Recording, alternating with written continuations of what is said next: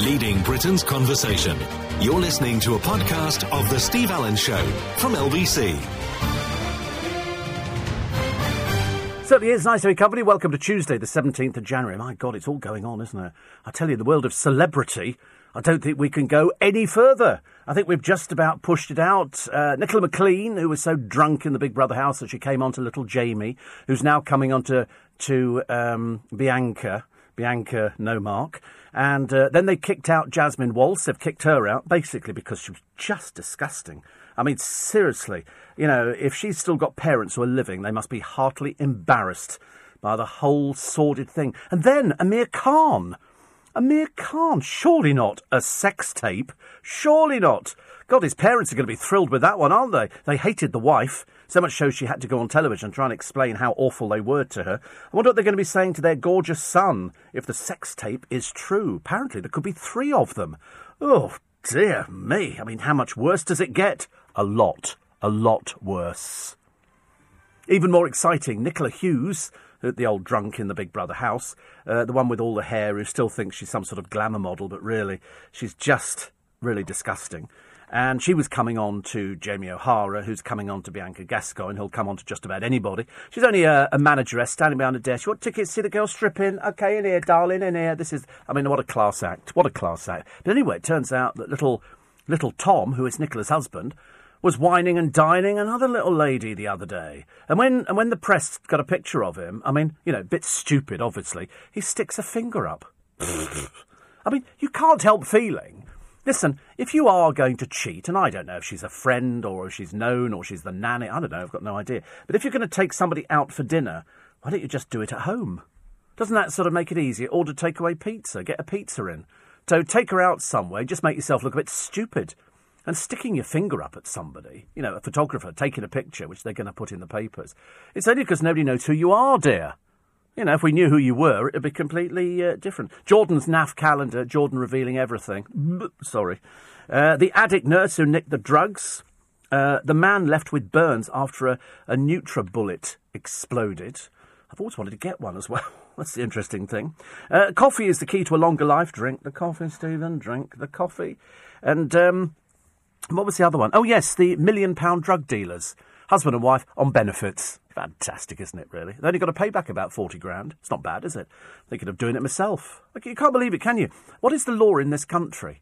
The law that, that says that, you know, you deal, you make a million pounds out of drugs, and then when they catch you, you go, I haven't got anything.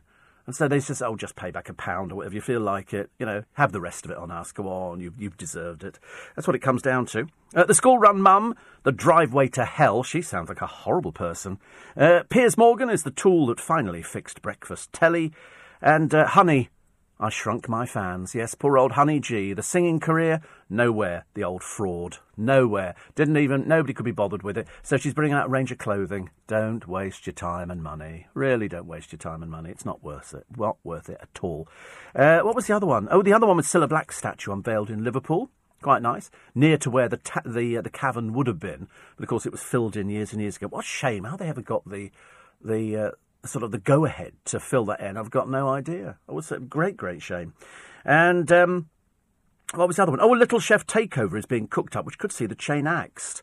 I used to like going in there for their Olympic breakfast. I used to like the Little Chef because it was all cooked. It was it was cooked fresh. And then for some reason we we fell out of love with Little Chefs, and I don't know why.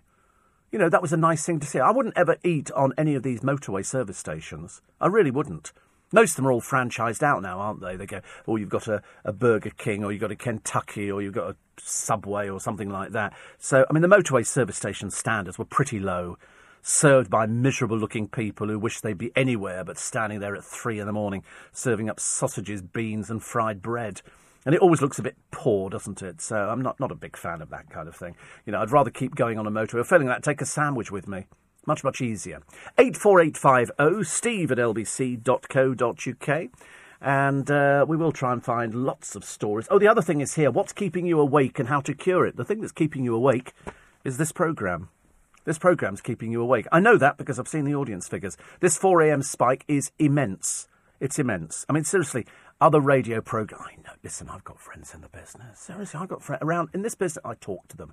I talk to. I don't like them. I just talk to them because, and they have to look up to me because they know that I'm pulling the audience. So what they have to do is kind of listen to what I'm doing, which kind of gives them an indication of what they should be doing. But then I don't want to help them too much because I don't want to lose my audience. And I've had it for quite a number of years. So I've, I feel duty bound. So for those people suffering with insomnia, I mean, I did hear a, a thing the other day. Were, I was walking through the Bentall Centre in Kingston, and uh, there were two ladies in front of me. And then one of them said, She said, Do you find it difficult to sleep in the early hours? So the other one said, I do. And she said, I listen to Steve Allen on LBC. And I was right behind them. She didn't say that at all. I just made that bit up. But she, she was talking about sort of suffering from insomnia. And I wanted to say, listen to LBC. It'll cure your insomnia. You know, you will find insomnia actually bearable. But I just thought it was an odd thing for somebody to say, you know, do you find it difficult sleeping in the early hours of the morning? Because if you've got a program that sort of that roller coasts its way through and it keeps your mind active and it's saying what you're probably thinking as well, well then you're going to find it impossible to sleep when this program's on. You might find it easier later on in the day, but I promise you, for the for the for the few hours that we are together every morning, you'll find it physically impossible. It's not an easy thing to do. So what did we do yesterday? What did I do yesterday? I did nothing. I did nothing yesterday. Wait a minute. I went. I went somewhere. Where did I go? You know, you have to re- retrace your steps because I always have to remember things to do during the daytime. And so I got in. I did end up getting back in about middle of the afternoon, about half past. Oh, that's right. I went all the way to Kingston to buy pants. All the way to Kingston to buy eight pairs of pants. And uh, I was quite happy, then sort of sat on the bus. Why do I always get the people sitting behind the bus there was one woman behind me, she was wheezing like she had emphysema of the worst possible kind. It was like she was going to bring up half her stomach. It was awful. And then I always get the other people who eat and sit on the top. Why do they sit behind me? I wanted to turn around and go, why don't you go and talk somewhere else? Why can't it be like on the trains where, you know, there is a buzzer and it just takes out all mobile phones. Nobody but nobody needs to sit on the bus and have a conversation on their telephone. You don't need it. It's like people, you know, they've got the phone under the chin and they're, and they're still being served in a supermarket, and you think, what are you doing that for? I mean, you know, how rude. How rude to be standing in front of somebody, you know, and you're still talking on the phone. What could be so important unless you're getting the results of your STD test or something? I can't imagine why anything would be important. Nothing is that important. But years ago, when you didn't have a telephone, what did you do? You either didn't make the phone call or you had to find a phone box that was operating.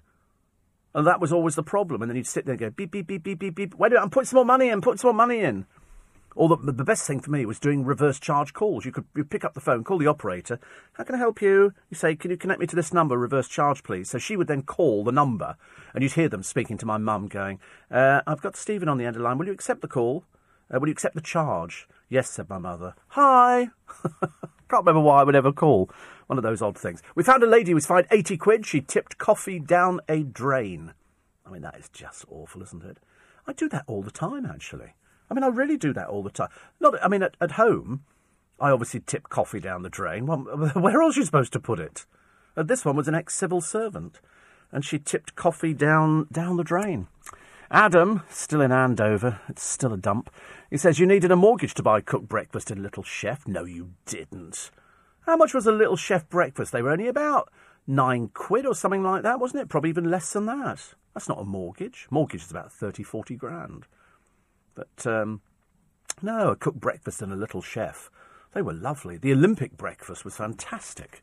And uh, I love Little Chef, says Ian, as well. I think the problem is the all you can eat places. Yeah, I, I would think that would be it, wouldn't it? I mean, it's not the same freshly made quality products, though. You see, I like a, I like a buffet. I do like a breakfast buffet where you go in there and it's all laid out for you. I mean, a good one, but the, the surroundings are not the best. It's the Strand Palace Hotel in London where they do a good, it's about 13 quid, which is actually a lot cheaper than the one here outside our front door at the Hampshire, which is about 26 pounds for breakfast. How you can justify £26 for a breakfast? I suppose because it's central London, they go, on it's £26 for a breakfast. But uh, I would think an average breakfast should be around 9 or £10. A little bit more expensive in the Strand Palace, but at least the food's always coming out fresh, and you can have everything. You can have cereals, you can have croissant, you can have pain au chocolat, you can have all the cooked breakfast, the eggs, and, and, and it's good. It's just that the surroundings are basically budget hotel. So you're not exactly sitting at luxurious tables and things like that, but the food's excellent.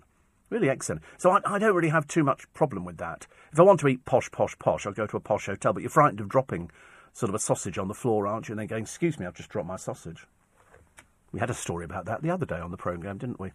And um, what else we got this morning? What else we got this morning? Oh yes, the uh, the George's cousin who's dragging himself around everywhere, trying to pretend that they were really good friends. They were, but then they had big falling out, and that was back in I think about '98. And uh, luckily he's disappeared, but now, now he's come dragging himself back in again, touting the same old tat that he was before. I don't think he knows anything about George's lifestyle. He was sort of saying here, he says Fadi should tell us the truth. Uh, he's blasted the suicide claims. We've already said there are no suicide claims. You're just making this up as you go along. Uh, I remember, I think it's Andros, isn't it, from uh, from those early days, and uh, when they fell out, whew, George cut him off completely. Andros disappeared off. I don't think George had seen his godson for about ten years. Gives you a rough idea where they were coming from. Uh, and obviously had no intention of going to see him. He carried on the feud, as indeed is Ollie Murs' brother. He now wants to get rid of his surname.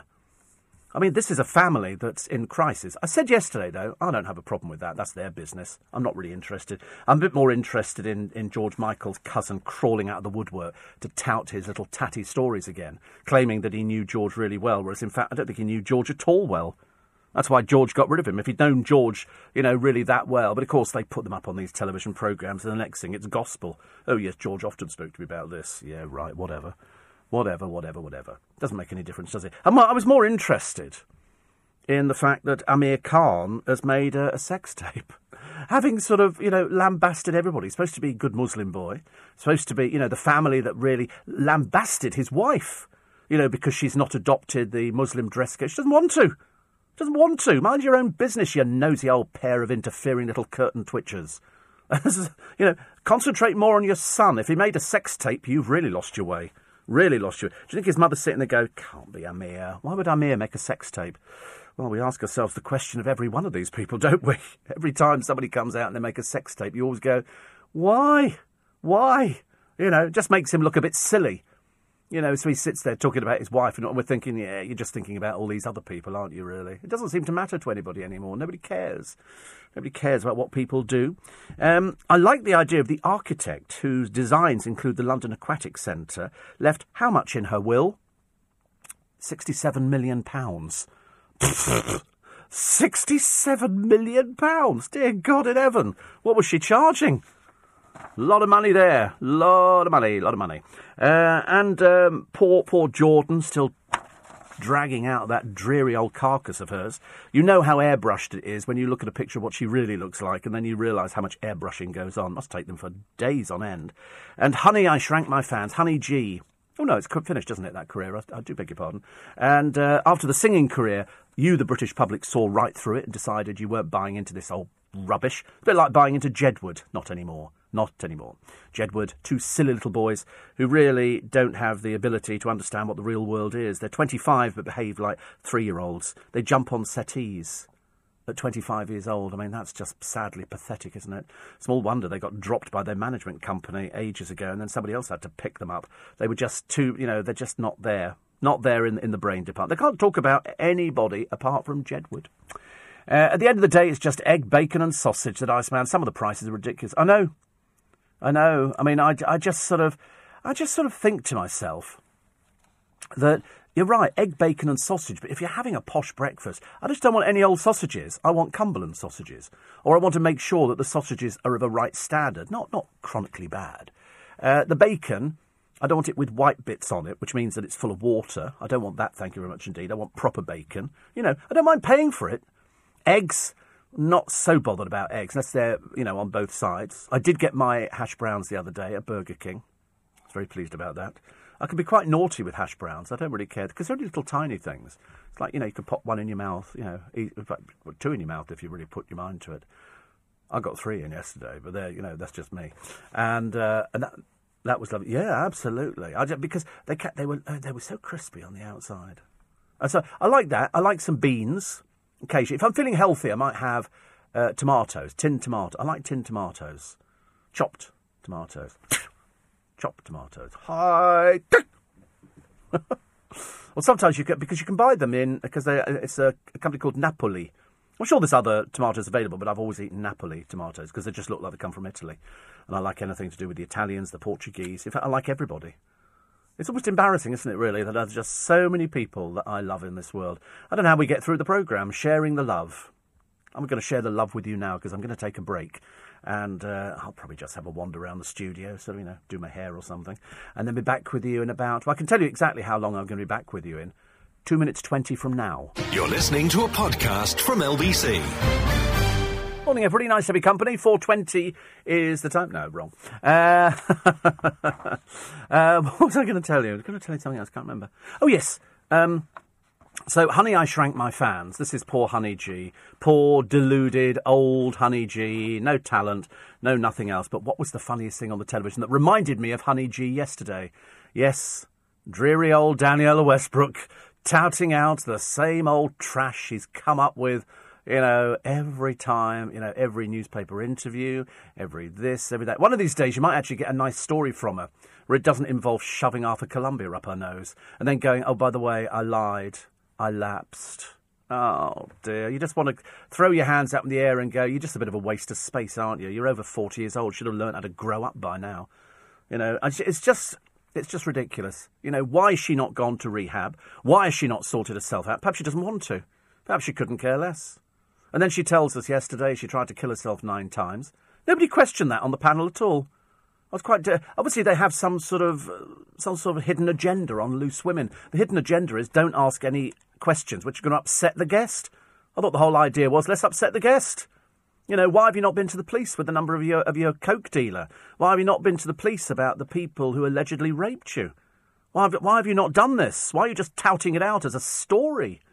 Go to the police. That's what they're there for.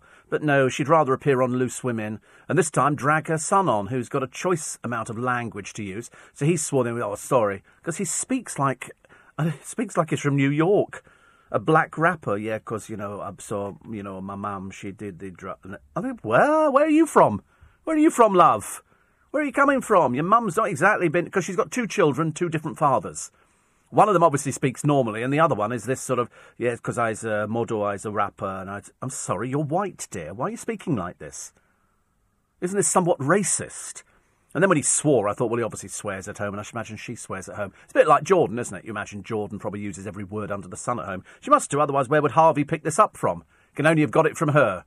Certainly wouldn't have got it from Peter Andre. I shouldn't imagine Peter Andre would actually use the B word, if anything else. Uh, 84850 steve at lbc.co.uk. Tony says you may have seen my tweet I sent to Loose Women, which I mentioned what you were saying about Danniella Westbrook regarding giving the name of a drug dealer to the police instead of feeling sorry. But they didn't, they didn't ask. That would have been my first. If that had been Piers Morgan, he'd have asked the first question Why have you not been to the police with the name of your drug dealer? Loose women sort of treat it like, oh, poor you. Whereas I'm thinking, no, not poor you at all. A very unfit mother She's apparently wasted a quarter of a million quid by shoving it up her nose, and her kids are homeless. Fantastic. What a brilliant mother she must be. How absolutely brilliant. And then she drags him on television. He can't speak or string two words together. I mean, the whole thing was just pitifully awful. It really was. It was just an embarrassment. A real embarrassment. Apparently, the mushrooms were always cooked to perfection at Little Chef. Yes, I, I, don't think you can really go far wrong with mushrooms, can you? You either sort of stick them in a pan of hot water with a little bit of butter or just some butter, or failing that, you dice them and throw them on the grill. I think mushrooms have got to be the easiest thing to actually. I tell you what's really delicious. A nice little summer hint for you here the Steve Allen recipe of the moment. Get a tin of cooked sweet corn, Green Giant, about the only one I know, I'm sure there's others available, and a tin of cooked button mushrooms. Drain them, empty them into a bowl Give a good squirt of Hellmann's real mayonnaise. It's got to be Hellmann's. Stir it all up. Oh, oh, best salady thing you could ever eat. Best salad. I promise you, really. And I am the living embodiment of health. You know, you only have to look at me to realise that here is a body toned to perfection. The but, sorry, what? Hashtag clean eating. it's very good for you though. Sweet corn with and the, and the, and the button mushrooms, and I learnt it years ago, and I've done it on a few occasions for friends. And and then the Hellmann's real mayonnaise, not the light one, just the normal. You don't bother with this light rubbish. You don't need to bother with it. It's it's like people who drink diet drinks think they can drink as much as they want and the weight's going to fall off. It's codswallop. Codswallop. You won't lose any weight. And um, and then give it a good mix around in the bowl. And that's lovely. Have that with some some cold meat or something like that. That's a nice little, nice easy thing to do for somebody, and it's quite cheap. The little you could probably get two little tins for I don't know a pound or something in Iceland. But um, that, that's delicious. I like things like that. And, I'm, and you know me, I can't cook for toffee. I've never claimed to be able to cook. I can't do cordon bleu. I couldn't. I never see the appeal of wasting time in the kitchen. Where you can go and buy it, stick it in the oven, and in a matter of minutes, it's ready. Why would you want to waste your time doing things like that? After Madonna had a little tattoo above her, below her, her belly button, um, my friend Toby decided to do the same, to do a little bit of advertising. He just wrote Jaffa Cakes underneath his uh, belly button. Whether or not it's, it's going to class as advertising or a hoarding, I don't know.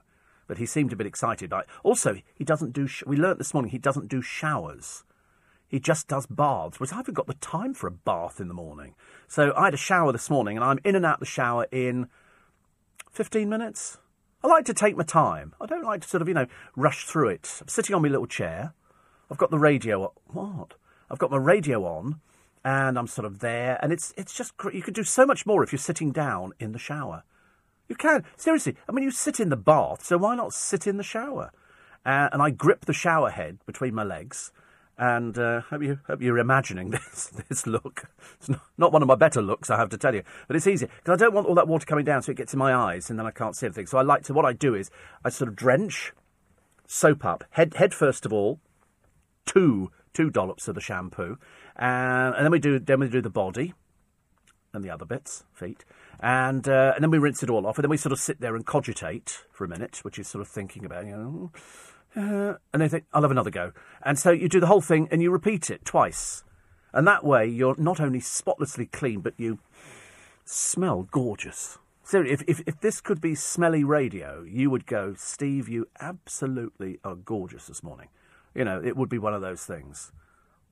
It's the after. It's not just the aftershave. This is no. This is the shower gel. This is lovely. Shower gel. This is Penhaligon's. It's um, I can't. Quercus, it could be, or something. I can't remember. Whatever it is, it's lovely. It, no, it's not coconut. We don't do coconut. I've got rhubarb shower gel. I love rhubarb. I could, I could actually cover myself in rhubarb and sort of. It's, I wonder if it's very good for you because of the enzymes in rhubarb. I don't know. I mean, I've, I've, come up with these words. I've got no idea what I'm talking about. Load of old rubbish, isn't it? Steve Allen talked about enzymes in rhubarb. There might be enzymes in rhubarb. I don't know, but uh, you could probably do a facial scrub, couldn't you? I see them on these television programs. Somebody somebody wrote to me the other day and said, uh, um, uh, they said, all you do on your programme is talk about television programmes. And you think, you're banned. So, uh, so I banned that. So now they've got no friends. They didn't have any friends beforehand. They've now got even less. All you do is talk about television programmes. You're a bright spark, aren't you? Steve, was Danniella Westbrook on Loose Women playing the part of Alice Cooper? Looked like it, all that black around her eyes. Great acting, says Ray the cabbie. I suspect actually most of what Danniella Westbrook does is acting. The last boyfriend lasted about five minutes. In fact, all of her, one of her marriages lasted, I think, less than nine months. And uh, she, she, she went out with somebody who was poor. Then she went out with a with a millionaire. And then she said, "Oh, I'm going to stay off television." Unfortunately, the, the lure of uh, of of television and the addiction that she's now got, and very unwisely, she sort of pushed her son Kai into it. This is Kai who was caught a few years back uh, in a car with some friends, and the police found cannabis in there. And Danniella Westbrook tweeted, tweeted, "Oh, I can't believe it. I can't believe that you know this." I'm thinking, what? Your mother's a cokehead. Why can't you believe it? He's grown up around drugs. It was like uh, like Jade Goody's mother, wasn't it? Jade Goody grew up around her mother doing drugs. Thank God Jackie's disappeared. Uh, what do you make of Kim and Aggie? And uh, uh there isn't Kim and Aggie. Um, uh, there is only Kim Kim Woodburn, who's in the house. She's calling all the tramps out. He says, I don't know what Calum's got, but that James Jordan is loathsome. Yes, well, I mean, he's a, he's a nasty little piece of work, is James Jordan. He's a horrible bully. But uh, then Aggie gives uh, gives the best she, she she she's called him out. She's called him out a few times, and also all the other tramps in there, which of course is not difficult. One, they've just kicked out. They've kicked out Jasmine uh, Waltz from America because basically the language was just unforgivable. So they literally they had a secret vote. She's gone. They're now keeping her in a secret place. I'm hoping it's a cell. But, uh, and then put her on a plane, stick her back to America. You go back there, darling. You stay there. Don't ever come back round here again. Thank you much. Listen, if we want tramps, we'll go to Geordie Shore. We don't need anybody coming in from America. Spiking from hospital, says Dorman Dom. And Ian says the Olympic breakfast had sauté potatoes on it. I love sauté potatoes. Actually, uh, Waitrose do one. It's in a foil packet and it's potatoes with little tiny bits of bacon. I say little tiny bits, I mean they're infinitesimal. Add your own. And you put them in the frying pan. You've got to have it really hot and it cooks them. And you get uh, like little tiny sauteed potatoes. They're really nice, actually. And you can have that with the sweet corn and with the, the button mushrooms and the Hellmann's Real Mayonnaise. You're listening to a podcast from LBC. Uh, Nikki says, Have you ever thought about setting up a table and chair in the shower and eating your breakfast in there? I don't eat breakfast. I don't eat breakfast in the morning. I don't have enough time. I get up at one. There's no point in uh, cooking, cooking a breakfast or anything like that. I just haven't got enough time. By the time I've had a shave, had my cup of coffee, taken my medication, uh, and then got into the shower, it's just about ready to put, put clothes on and wait for the car. And that's it. I just don't, you know, the, I mean, it'd be lovely. If there was somebody, you know, who was prepared to cook a breakfast and have it delivered to the studio, then I'd eat it. But it's, it's you know, I, I, can live till after the programme. And we've got a canteen upstairs. I could go there from eight o'clock and get, get a cooked breakfast. But I, I tend not to. I tend not to. Linda reckons she's got an imperial leather bubble bath, which is banana. Really? That sounds slightly odd, doesn't it? Why would imperial leather bubble bath smell of bananas? Have you got something the matter with your septum or something? Is that what's going on? I've, I've never heard of that. Why would it? Uh, why would it um, smell of bananas. It's imperial leather. Imperial leather is the smell. That's what it is. Uh, a lot of people commenting on poor old Danniella Westbrook, the same old. I mean, she, literally. I mean, obviously, this morning turned her down again. They've obviously they're obviously a bit bored, so let, let the poor old soul go on loose women. I think what they do is trade off. Okay, who have you got on? We've got Ollie Murs' mother on. Okay, we'll keep her. Do you want Danielle? She's only trotting out the same old garbage she did last time around. Okay, let's put her on there. So Danielle Westbrook goes on there. Whereas in fact, really, she doesn't need to appear on television. She just needs to go and get some help, you know, and, and do it quickly.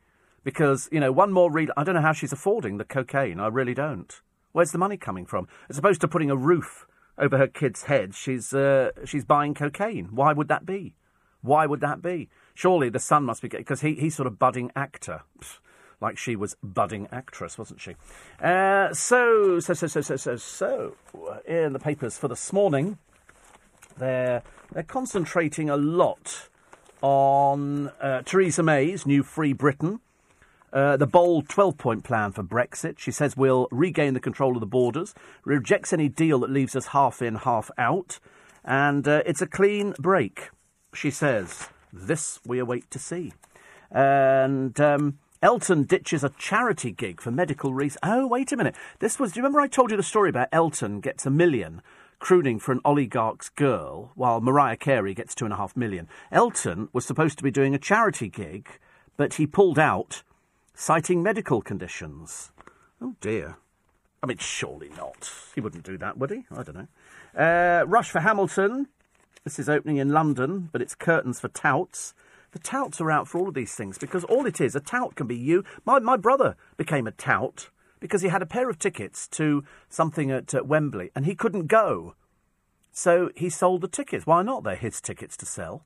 Touts only do the same. We had the story about Robbie Williams' management, who apparently, according to reports in the paper, were placing tickets on websites which were selling them for inflated prices. But the whole idea about selling tickets inflated pri- at inflated prices It's for those people who can afford to do it. They've been doing it for years at Wimbledon. I don't know why people are getting their knickers in a twist at the moment. Wimbledon has always had, you know, tickets for centre court finals for the men's, twenty thousand pounds. Nobody's up in arms about that because it's appealing to people who've got the money.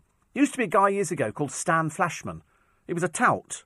He reckoned he could get tickets for anything anything at all. Queen's Garden Party, you know, marriage of uh, Diane, anything you wanted tickets for, he could get tickets for. There would be somebody willing to sell. So if somebody had a pair of tickets for, just supposing, the Queen's Garden Party, and uh, and he would say, well, look, I'll give you ten thousand pounds for those, and they go, yep, thank you. Hand them over for ten grand. He then sells them for twenty five grand, and somebody gets to go to the garden party. It's as simple as that.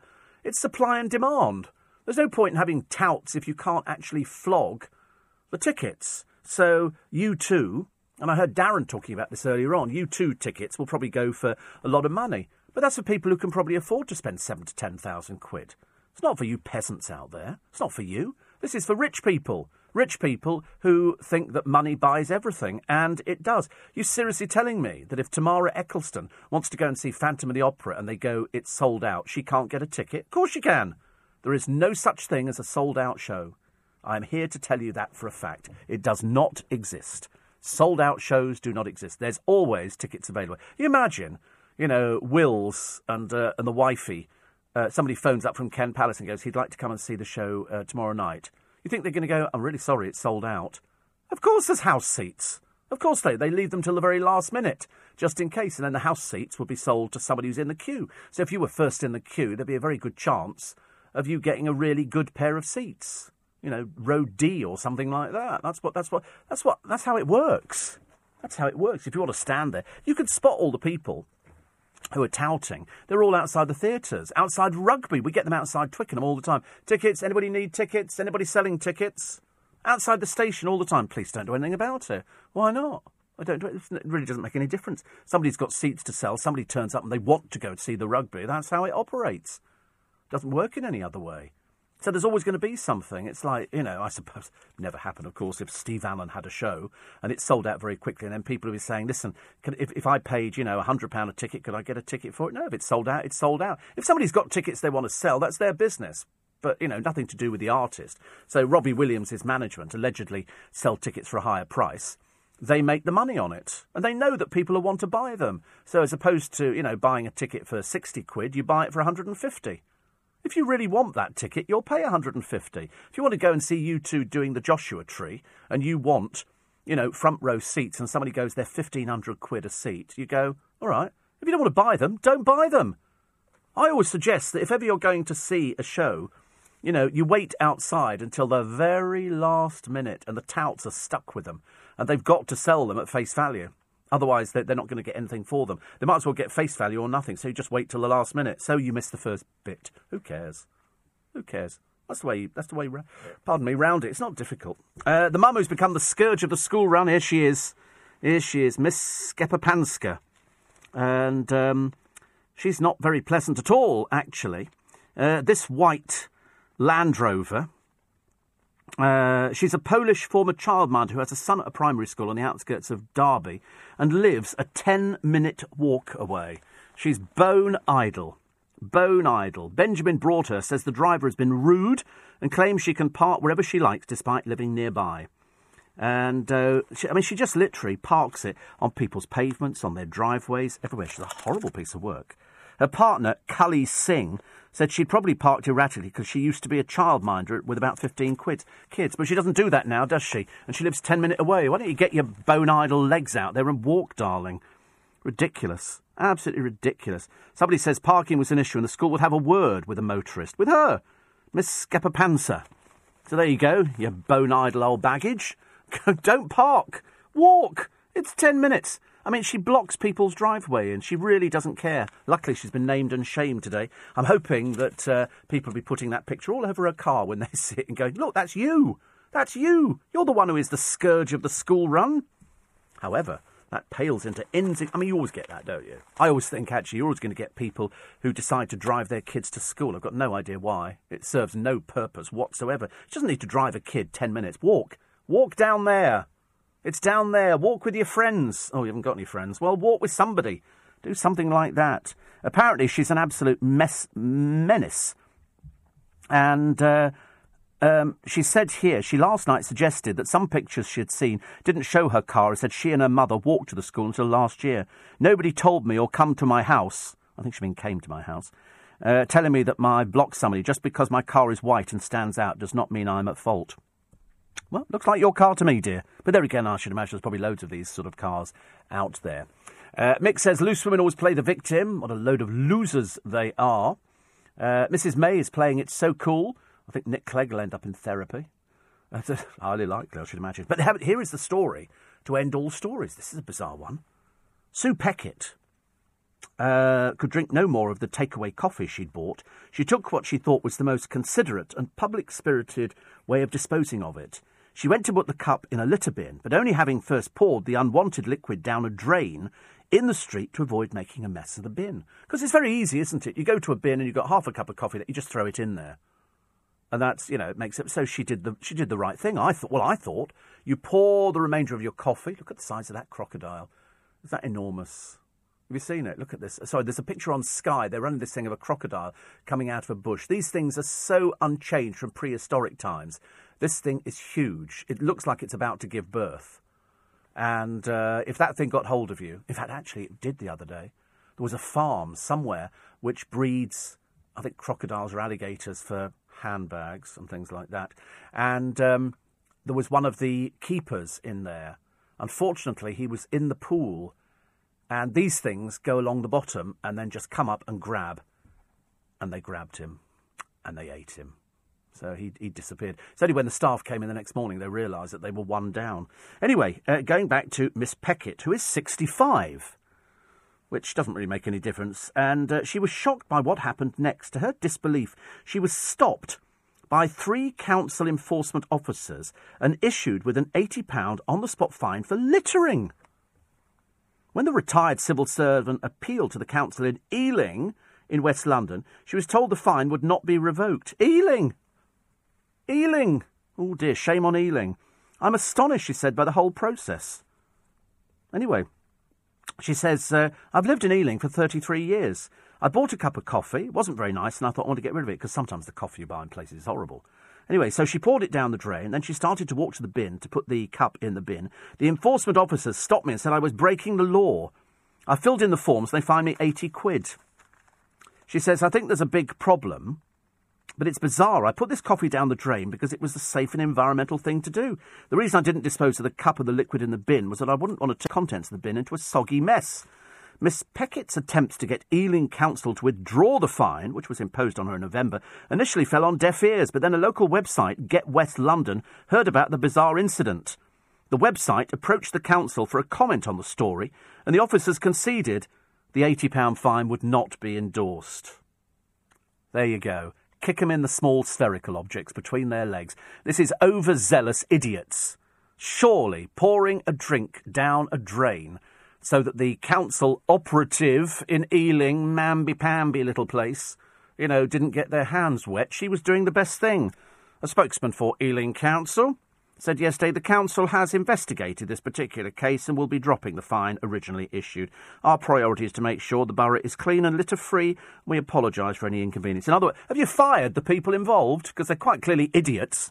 Ealing Mamby Pamby Council. Come on.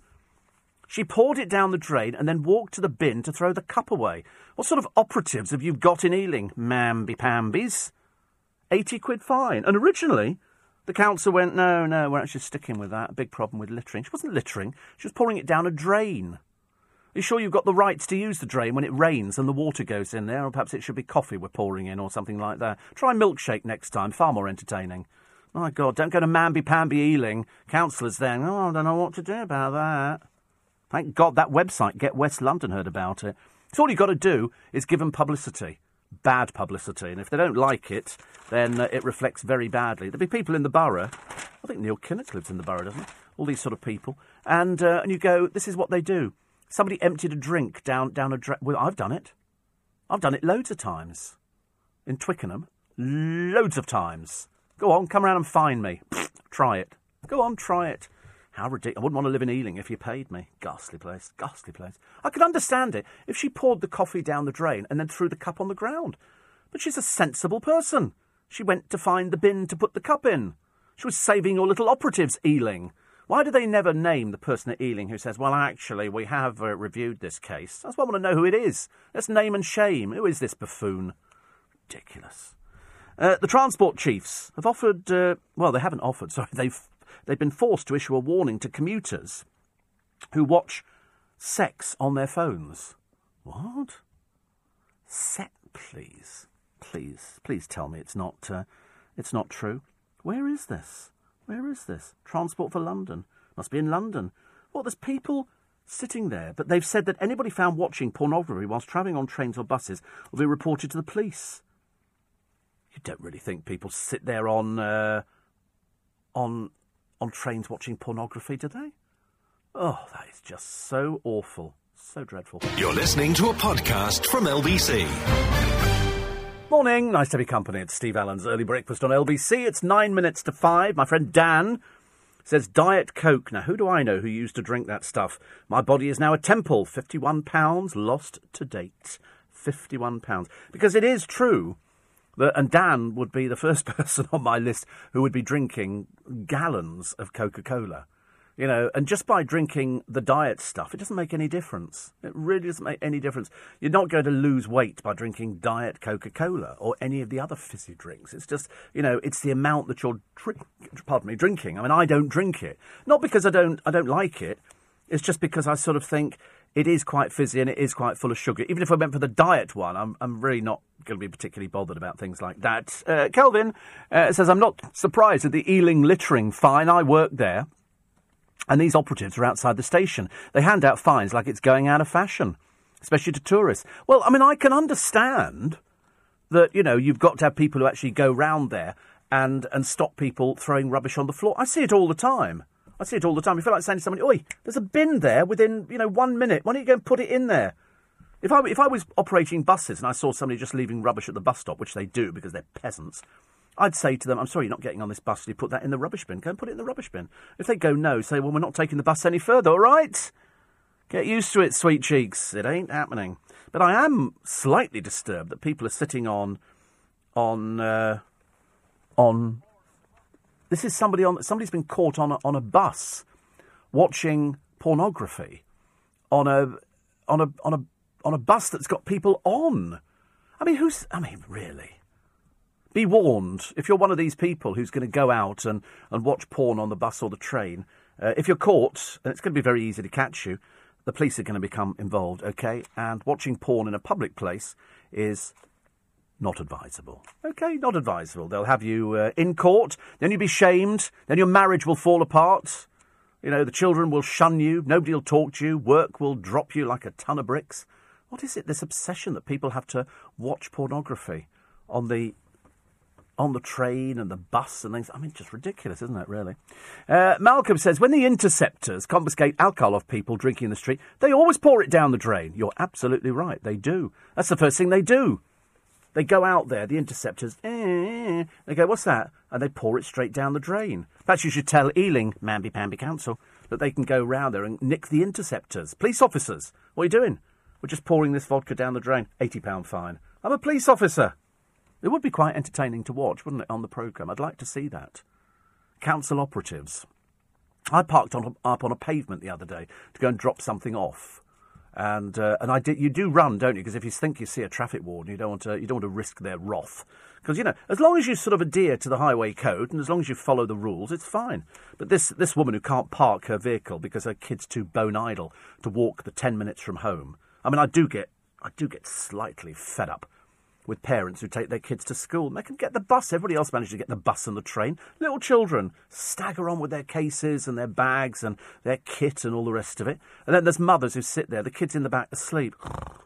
You know, get them out, get them getting fresh air. You're not doing them any good, are you? They must be blooming useless at school, these people. Uh, what have we got here? A girl of 16 who's landed a Burberry deal. That's the trouble nowadays. At 16, they're actually um, they're actually sort of looking at uh, at models now. 16, 16 would be sort of a little bit too old. Is your sushi lunch as fattening as a Big Mac? And the answer is yes, it could be. Uh, but I don't eat sushi, so I don't, uh, I don't really bother about things like that.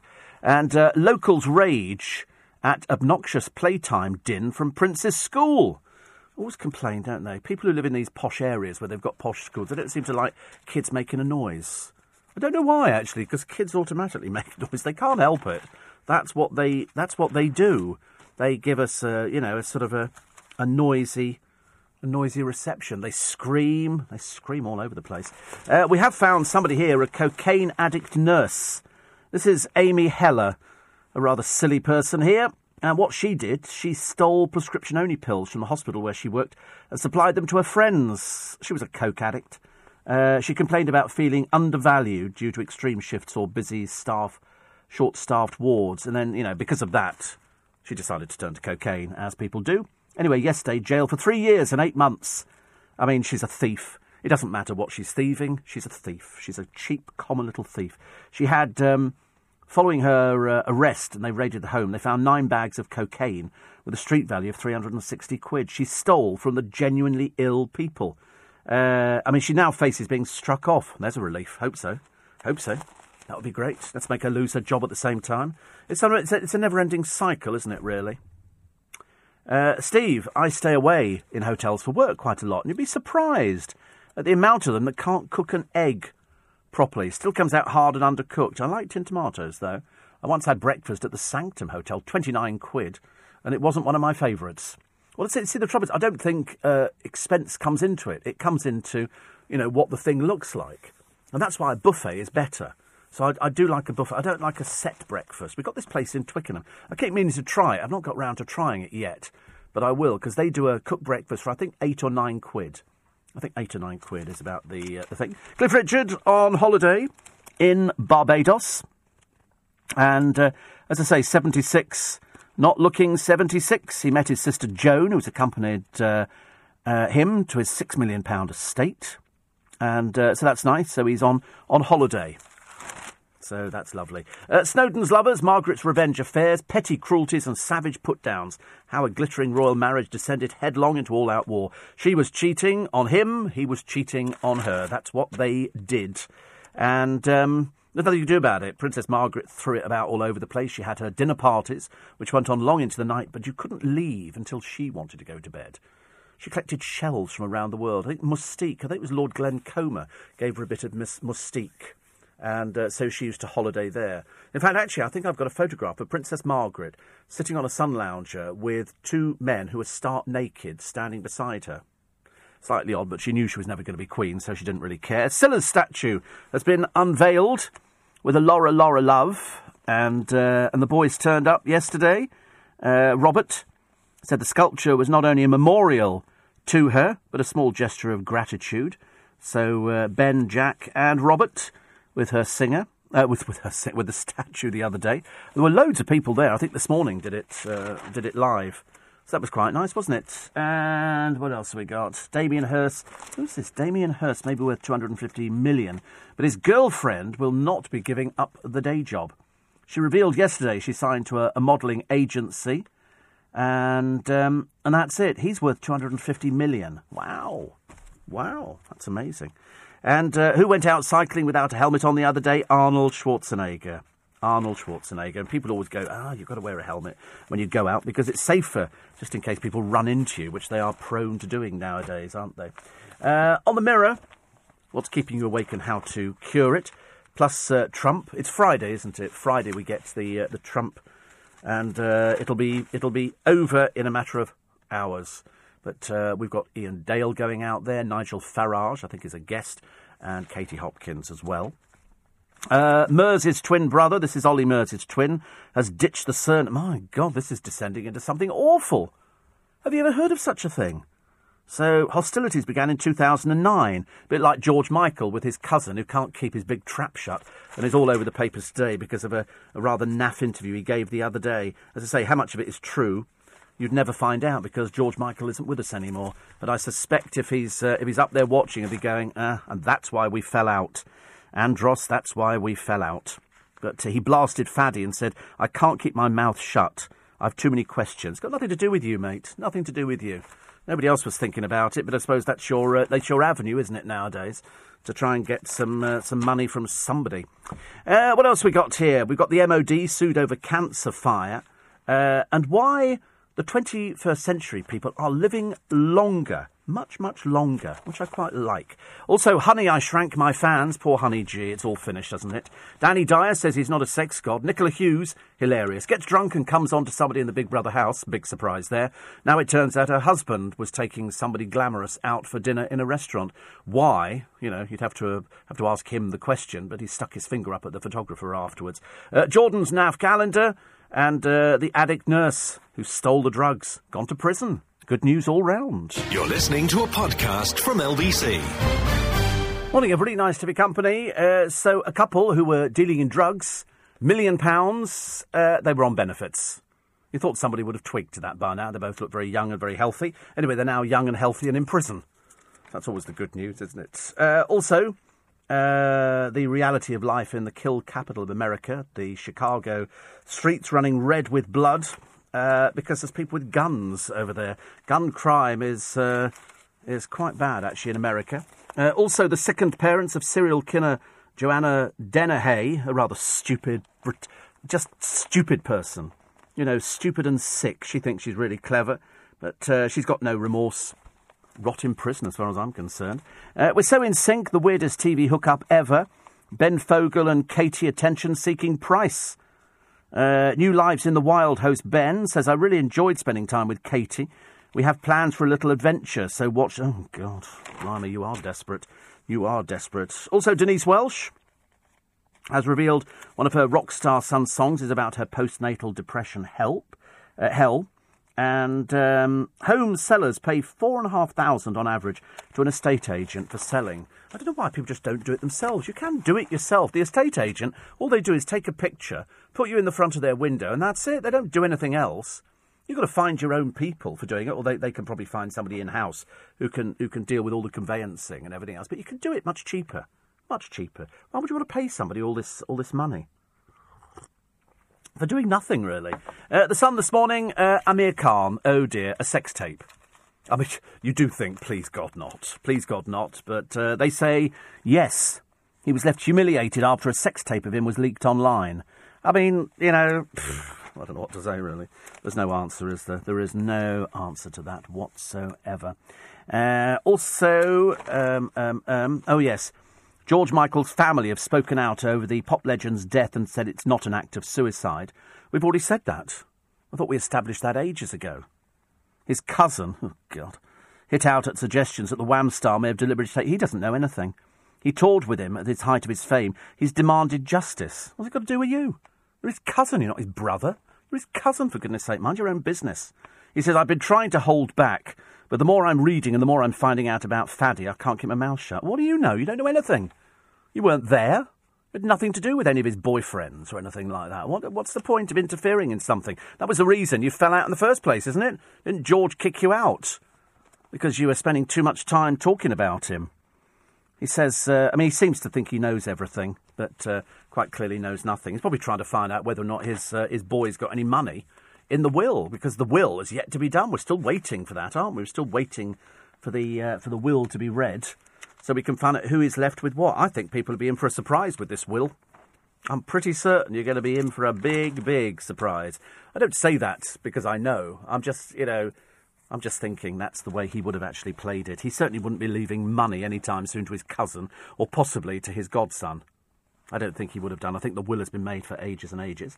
Amir Khan fears a new round of personal turmoil after the star's long rumoured sex tape was leaked online. Three further videos are said to have been touted for sale and could also surface on porn websites.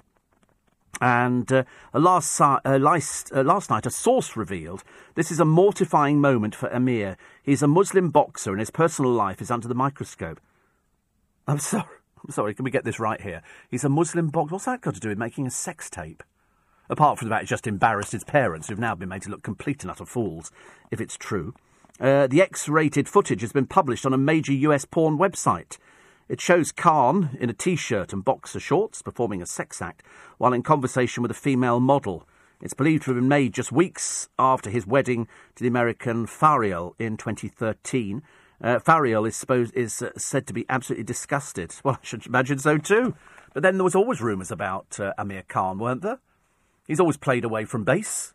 So really, perhaps his parents, as opposed to picking on his wife, might want to take themselves, you know, to one side, look in the mirror, and decide that uh, their son is the one at fault here. You know, but uh, a little bit embarrassing, isn't it? Really, because you know, if you remember, Amir and Faryal's relationship has been rocked for years. Uh, alleged uh, romps with glamour models. He obviously goes for a certain type. Carla Howe and uh, Natalia Fox, solicitor Tanya Reid, as well as bombarding a lap dancer with it. He's just a dirty boy. That's all you could say about him. You know, if if the tapes are true and they're being touted around in America, I mean, it could be a lookalike, couldn't it? Could be a lookalike. But uh, at the end of the day, it's rather sad, isn't it, for him? It is rather sad. A small wonder he's embarrassed. But there again, you know, you start performing on the internet for people, and the person the other end, I'm here, don't want to sort of kind of point you in the wrong direction, matey. They're going to be filming you. And once they film, because they, you probably find the person who filmed him didn't have the faintest idea who he was. They've now found out. And that's, and that's what happens. It happens all the time. There's a Ricky Whittle sex tape doing the rounds. There's uh, Calum Best. Uh, there's just about everybody you can think of. Spencer Matthews, poor little Spencer. We sent a sympathy card to him straight away. Uh, also, Jamie Laing. There's uh, there's a Jamie Laing exposure. They're all do, they're all doing it mainly because they think it doesn't do them any harm. In Amir Khan's case, I hope the wife takes him for everything. But there again, I was secretly hoping that uh, that Nicola Hughes was going to be divorced after her disgraceful antics on Big Brother celebrity or otherwise. Of course, she's not a celebrity. She just happens to be married to somebody who's equally not a celebrity. But uh, she got drunk, came on to somebody else on the programme. Her husband went up the wall, and yet there's a picture of him in the paper today with uh, a girl who he's been out for uh, for dinner with. Well, we're assuming out for. They, they, came out of a restaurant, so I'm assuming that would be uh, exactly what they'd been doing. And so people are saying, oh, find the paper it's in actually. And so people are saying now, and then he sticks his finger up to the camera. Rather silly little person. But there again, she's a bit silly as well, so perhaps they deserve each other. Perhaps they have one of those arrangements. Perhaps they have an arrangement whereby they do, um, they do everything. Uh, Fadi has many questions. This is angry cousin. What's it got to do with a cousin? I've got no idea. Mind your own business. Nothing to do with you. If the family, you know, have it and in hand, it's got nothing to do with you. But of course, there's always going to be programs on the television that are going to sort of have you sitting down there spouting something you know obviously very little about. Um. Oh, the 21st century, we've done that living longer. Uh, also, the uh, the cadaver dogs hunting for the missing airmen. These are dogs who are trained to find bodies. Um, and so this is the missing airman. How Coleen, Coleen Rooney, copes with life in the spotlight. Wayne just hates camera phones so much we never go out. But I can't stop taking pictures of our kids, so she takes pictures of the kids, which is great. It's fine. But uh, they're a very odd relationship, aren't they, really? Also, the jockey who rams the rivals to let his girlfriend win. Not the first time he's been, uh, he's been in trouble with the Jockey Club. And also, police are investigating after a pack of hunting dogs savaged a fox to death. Anti hunt protesters filmed as the animal was torn to pieces. Footage shows the fox fleeing across fields with members of the Atherstone hunt following it. It's then attacked in a street, but an activist bravely steps in and lifts the bloodied animal in his arms in North Wales. The fox later died. The hunt denied breaking the law and said the fox's death was an accident. Well, we were told some time ago that a lot of hunts, I don't know about anything about this uh, this particular one, are in fact uh, breaking the law because they are in fact going out there and they are getting foxes, and they're not supposed to. They're not supposed to. It's supposed to be an against. What have I done with that paper? Oh, it's there.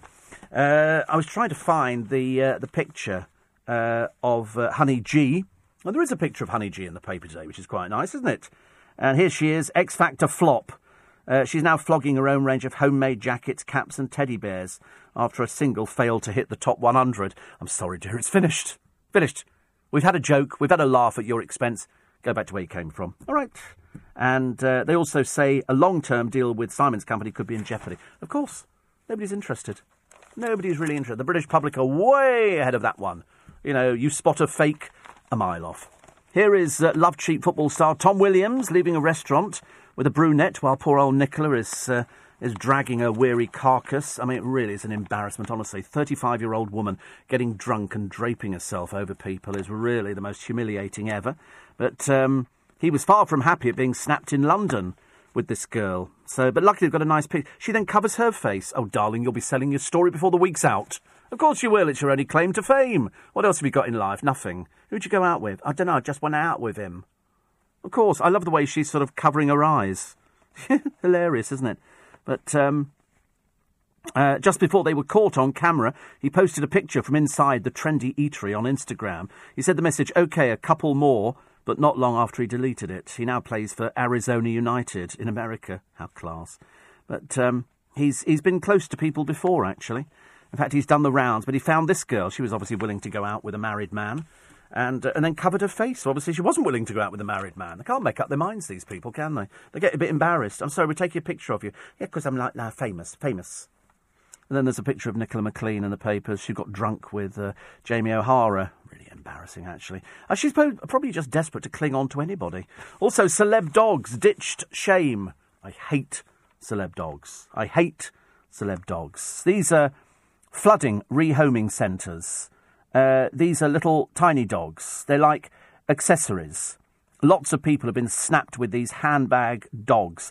There's a 440% rise in the country of stupid people buying them. And they walk around with them tucked under their arms. It's a dog. Why have they not been arrested, these people, by the police for animal cruelty? It's a dog.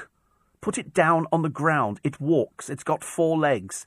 The more you carry it, and these people, they treat it like it's some sort of some sort of pet, but not, not a proper pet. They don't know how to handle animals at all.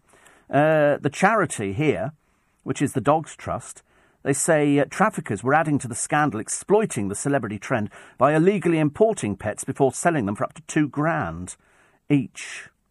I mean, you know, they're, they're ditched as, the, as well at the, at the shelters because people go, I'm fed up with it now, I'm bored with it. Oh, why? Don't want it anymore. It's a dog. What? Do, I mean, what do you think you're doing with it? Well, I don't want to carry it anymore, do I? Why? Well, because I've got, you know, like handbag and fags. And so they don't bother. Pathetic, isn't it, really? If ever I see people, I always go, oh, ghastly. I do it in a very loud voice as well. Uh, 84850, uh, now George's cousin, otherwise known hereafter as the one that George didn't speak to, um, has said this nobody shouldn't get a penny. What do you know about it? George was with him for four years. Said he wasn't talking to you for about ten, was he? So uh, I'd rather believe Fadi the person who was with him, the person who discovered him. And where were you? You were nowhere. Appearing on television, weren't you, talking about something that, uh, as I say, this nobody should not get a penny? Well, uh, George thought he was somebody, so he stayed with him for four years. Okay, end of story. Now go away and stay away. You're listening to a podcast from LBC. Morning, everybody. So, uh, the drug dealers who were on benefits, nobody sussed them out at all. This is the, the amateur drug lords, Carl and Donna Honey Jones. A bigger pair of idiots you'd be hard pushed to find. They flooded the streets uh, with uh, Class A drugs to fund their lifestyle. They splurged 40 grand on their wedding and took holidays in Florida, but of course, it all comes to an end where Big Buffoon, this is Carl Honey Jones, uh, goes to prison. Nine years the court heard he had less than 10 grand remaining from his £1.1 million drug earnings. Well, let's hope when he comes out, the taxman's going to go and sit on him quite heavily. His wife got a 21 month suspended sentence after pleading guilty to money laundering. Dear God in heaven. Uh, apparently, she's now. She benefited to, the, benefited to the tune of 39 grand, but now has just £4,000 to her name. They come from Swansea. They drove around in an Audi and a BMW, both with private number plates. Oh dear, what will you do for a living now, loves? Well, he's going to be in prison for a number of years, so you don't need to worry about it too much. Uh, the theft nerf, uh, nurse is in, uh, is in everywhere. Uh, and uh, the other one, the musical mayhem, as La La Land sells out. Cinemas putting in extra shows. Everybody raving about how brilliant this film is. I've got to get it. I've got to get it. I don't actually want to go and sit in a cinema and watch it. I'm I'm sort of one of these people who, you know, if I sit in a cinema, there is a very good chance I could fall asleep. At least if I watch it at home and I fall asleep, I can watch it again. If, in the, if I'm in the cinema, I've kind of sort of sort of lost it, haven't I? I think. Uh, Steve, I don't understand, says Mark, why Loose Women isn't pre recorded or time delayed. You can't time delay a TV programme. It's not possible. And, uh, and the reason is some of them are pre recorded. They have two pre recorded shows a week, mainly because they can't, uh, they can't all get there for the, for the same time. Uh, not the first time having swearing. You noticed? Both times from children. First of all, uh, Katie Price's son, Harvey, who used a very vulgar word, but there again, that's probably quite normal in their household. And, uh, and now Danniella Westbrook's son, who kind of talked like this. Don't know why. Uh, perhaps he's got some. Perhaps he's got some impediment or something. Uh, Katie Price ditches the family-friendly image. Since when did Katie Price have a family-friendly image? The woman just does nothing but moan in that nasally, dreary voice. So now she's got a calendar out where she just looks ropey. But you know how airbrushed she is because you know what she looks like normally. And then you see this picture here. I mean, back in 1999, she looked quite normal. Now she just looks a bit freakish, which is not really the best look to have if you're trying to sell something like that. But somebody will buy it. I don't know who. Must be somebody somewhere. I don't know what, uh, what, who her fan would be. I mean, I really don't know who Katie Price's fans are bewildered people, I should imagine. People who sort of believe that she's uh, she's worth clinging on to for some. I, I can't I can't quite understand it. I really can't. But uh, there again, stranger things in heaven and earth.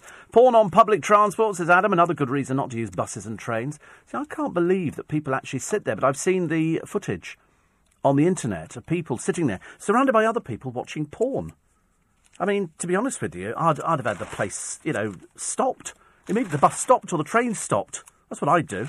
Get the person arrested by the police watching porn. Are you mad? Obviously, yes, and obviously some sort of pervert, I should imagine. Uh, to Richard Littlejohn's column, I don't know where he writes this from. I'm assuming he's on holiday somewhere. Uh, it's a very bizarre column. It used to be sort of quite good, and then it's sort of descended into sort of as if he's writing a script for a TV show, which doesn't doesn't quite work for me actually. Uh, plus the the betrayal of the Beach Britons, uh, which is in all the papers for today, and I don't know if. Um, if they're going to be talking about it with uh, with Nick Ferrari, because Nick's going to be, I think he's going to be talking about Trump calling on NATO and calling them obsolete. So I wonder if it's the end of the international relations. The, the snap election, which has been called in Northern Ireland, a sign of instability ahead? Question mark. And Theresa May poised to make her landmark speech on Brexit, so we get uh, your hopes for what you want to hear. Also, our reporter investigating holiday websites promoting trips in locations the Foreign Office deem too unsafe to visit, because that's what you should do. If you've thought about holiday, you think about where you're going to have it, then you go to the Foreign Office website to check and see what they say about it. Plus, violence reported in youth prisons. Does the government still not have a handle on it? Of course not. They seem to have a handle on most things, do they, really? But looking at the 30 UK victims of the Tunisia massacre, who died after local police deliberately slowed down on their way to tackle the ISIS gunmen. And so there's a picture of all the, uh, the people. Um, I mean, it's tragic. When you watch back the footage, you can't quite believe what you're watching, can you? You can't believe that somebody can seriously walk up a beach with an AK 47 and just fire indiscriminately.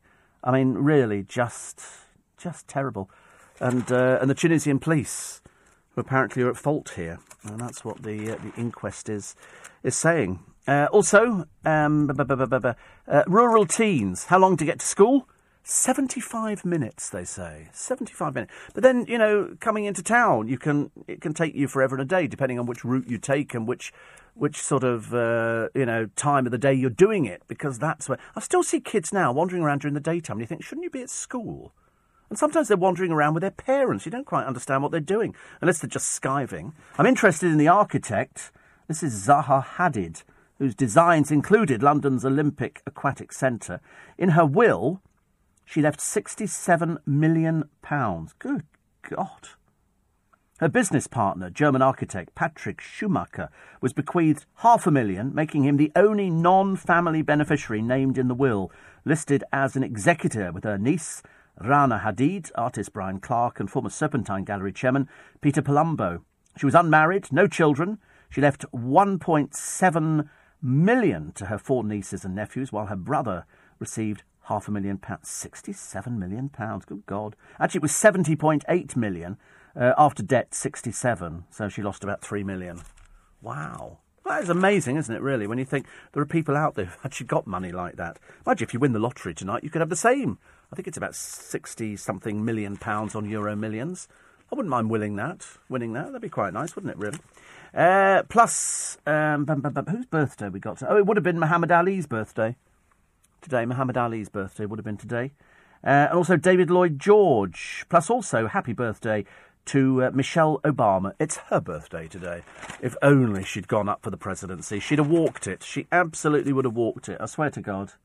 Swear to God, I think she would have bought the, the the public and everybody seemed to absolutely adore Michelle Obama. She doesn't seem to have done anything wrong. Could she have coped with being president? Of course she could have done. Let's face it, if uh, if if Trump can manage to get his head around it, sort of, in his own little way, then uh, she definitely can. Why she didn't go for it, I don't know why. Uh, the cough remedies that actually work. It's very interesting because you know that the the cough industry is worth billions of pounds every year because we, we, we do anything as opposed to just going out there and getting something. And so what they're doing is giving, uh, are they giving marks? Yes, for all of them. So who's got the best marks? Oh, there's a 10 out of 10. A 10 out of 10 here. Uh, the others are 8 out of 10, 7 out of 10, 2 out of 10. Uh, one here, this is 7 out of 10, 8 out of 10, 6 out of 10, 8 out of 10. So, which one is the 10 out of 10? This is the cough remedy that actually works. I know you're clinging on every word. Try not to cough through the answer. It's not shop bought, it's homemade. Okay? The syrupy mixture works as a so called demulcent. So it helps suppress the cough reflex by coating the throat. Homemade hot honey and lemon. Okay, so that's all you have to do. Hot honey and lemon. And you can you can make it yourself. You just get some lemon, not not difficult to get, is it? Lemon. You must have seen them on sale somewhere, and uh, and you get some honey. Uh, my advice would be Manuka honey because it's the best honey from New Zealand that you can get. It's not cheap, but it does last a long while. You'll discover that the sell by date is uh, is generally sort of months and months and if not a year in advance at least. So that's what it is. And if you really want to add to it, then you add uh, whatever it was that other thing. I'll, I'll remember it in a moment. But uh, homemade hot honey and lemon drink. You want to stop it? Don't. The other stuff. I mean, the one that got two out of ten is uh, is Boots paracetamol and codeine tablets. Uh, Bell Simple Linctus got eight out of ten. Uh, Vicks Vapor Rub seven out of ten. But if you want ten out of ten, homemade hot honey and lemon. And that's the thing that works. If you've got one of those coughs and it really is driving you absolutely mad, then uh, try try that one because it's worked for me. I mean, I did it. I didn't uh, use any proprietary brands when I got my my cough. Uh, I just used uh, Manuka honey in hot water. I didn't put lemon in it actually. I just put turmeric in. Turmeric, uh, very good for all sorts of things. Uh, happy birthday, Pointless, but please keep Richard in his place, says Christopher Stevens. I like them. I like Pointless. And now we've been told how we know this, I don't know. That it's the Queen's favourite programme. She likes things like that. I can imagine she would go for Pointless. She probably doesn't know who any of the celebrities are either on the programme, seeing as we don't know who any of them are half the time. You have to try and work out and they go, this is so and so, and you go, I have to Google people. I never know otherwise. I've got no idea. Uh, still to come, key to a longer life is coffee. Coffee. Uh, unless you're in Ealing, in which case, for God's sake, don't pour it down the drain. Get the interceptors to do it for you. You know, just get a, get, get a police car next to you and give it to the policeman and say, you couldn't, I'm sorry, my hand's a bit arthritic. Could you pour that down the drain for me? And then see if the uh, the mamby-pamby uh, litter people in Ealing rush over and go, I think that's an £80 fine for you. That's what they did to her. And uh, eventually, when it was sort of upheld to start with, went to court and everything went, no, it stands. And then eventually, when a when a website got involved, Ealing Council backed down like there was no. Well, we think you know, we've uh, on reflection, we've had a look at it, and we've decided she was obviously doing the right thing. Which is what I mean. What do you expect her to do? Throw it in the road or something? There's some really dumb people out there. Perhaps they don't train them anymore. Perhaps people don't get trained. You're listening to a podcast from LBC. Morning, everybody. Nice to your company. It's Steve Allen's Early Breakfast, Tuesday, the 17th of January. I was just watching, somebody sent me in something very kindly. Why you find this, I've got no idea. It's uh, somebody going for the Guinness Book of Records. Is that from, was it from Angela? Uh, she said, Happy Blessed Tuesday. I think every day's a Blessed Tuesday. And, um, and uh, it's two people going upstairs in Italy, 90 stairs, with one balanced on the other one's head. He thinks uh, she, she, thinks that, that we, we could try that in the studio. I did say as soon as I saw it, I said, but these are circus performers. This is no hardship for them at all to do this because if you're if you're Chinese circus performers, you're not going to go into the middle of Guangdong province and find people with lions and tigers. You're going to find people who do balancing, riding on bicycles, you know, doing all sorts of acrobatics. Sort of thing I'd love to do, but you know, I'd never find anybody strong enough to lift me. And secondly, I'd, I'd, get very dizzy upside down, you know, and I would be the one on his head. It would, you know, and he would buckle under the weight. It's as simple as that. We'd only get about three stairs, and we'd then just collapse in laughter, probably, and I'd be dropped, and then I'd have brain damage. And then, and that'd be at the end of a career. You know, you imagine trying to do a program like this one after you've done. I mean, it'd be lovely to do. I sometimes look at these sort of people, and uh, you know, I'm a big fan of circus. I was a little bit disappointed that Ringling Brothers and Barnum and Bailey uh, closed down after 146 years because that was an American institution. I appreciate the fact that times have changed in circuses and uh, people complain about just about everything. And um, uh, oh, the, the, the thing you forgot about the honey and lemon was a large shot of rum, says Sid. Yeah, I don't know actually. I don't think you need the rum. Turmeric's much better. But a spoonful of Manuka honey, stir it into it's delicious, I promise you. And it, it, because that cough is the worst thing. Uh, there is apparently a chemist in Carmarthen that make their own cough medicine to an old secret recipe, and it stops your coffee and stops your coffee stops your cough in its tracks. Yeah, I just think though, but out of all those ones that they they've tested, I'm sure the manufacturers would be more than happy to sell you as many, you know, expensive cough mix. And I've tried everything. Believe you me. Oh, my screen's gone dark. Oh, it's come back again. Um, I've tried everything over the years. You have to if you're a, if you're a broadcaster whether you be radio or television, much more so for radio. You know, if you sat here, and I have sat here in the past, where I've literally every few seconds I've had to cough because I can't do anything about it. It's like somebody's got a feather and they've tickled the back of your throat. It's the most annoying cough I've ever had. It got so bad they went, you need to take a couple of days off. You really do. And so uh, I'm going, yeah, okay. But you can't do anything about it. You know, you drink soup or you drink all sorts of uh, things that you think are good for you, and you think, oh, perhaps it'll go away. And then for about five minutes, you go, that's fantastic, it's finished. And then lo and behold, back it comes again. So if you've got the cough, try that one. So honey and lemon, but bearing in mind, decent honey. And I know you're, you're going to kill me for this one and go, oh, it could be any honey. No, Manuka honey. It's got medicinal qualities. Other honey probably might have it, but not as strong as Manuka honey. And get the best one you can afford. They do lots of different strengths of Manuka honey. And I bought the best one. And it, it's, it's seriously expensive. I mean, I, I, I wouldn't warn you if I didn't think it was necessary to tell you that it's around about £40 for a pot of Manuka honey if you buy the very best. It's terribly, terribly expensive. But you don't, you know, it lasts for ages. And if, it, if it's something like that, long term, I think it's better for you and then you do a squeeze of lemon in there, and that's quite nice, and then a little bit of turmeric, and that's uh, and that's all you need. And you just sip that slowly. A little bit difficult on this program because I'm talking all the time. The only ad break you, sorry, the only break you get is during the uh, advertisements, and um, and even then you're sort of sipping it, sipping it, sipping it. I used to think that soup was very good if you had a, a sore throat, and then I suddenly realised why would soup be good for you? I don't know why. I've be- become addicted to this haddock chowder from Marks and Spencer's. I don't normally become addicted to uh, fish because I'm not a fish kind of person. But um, we used to have haddock at school years ago. Don't ask me why. I, I grew up to loathe the smell of haddock. And yet I was strangely drawn to it about five years ago. And I thought, oh, I'll, I'll get that. It looked lovely. It was that sort of orangey sort of colour. It had a little knob of butter in there, all shaped like a sun. And, and I took it home, opened it up, and it had black skin on the back. And so I threw it away. I can't eat anything with black skin on.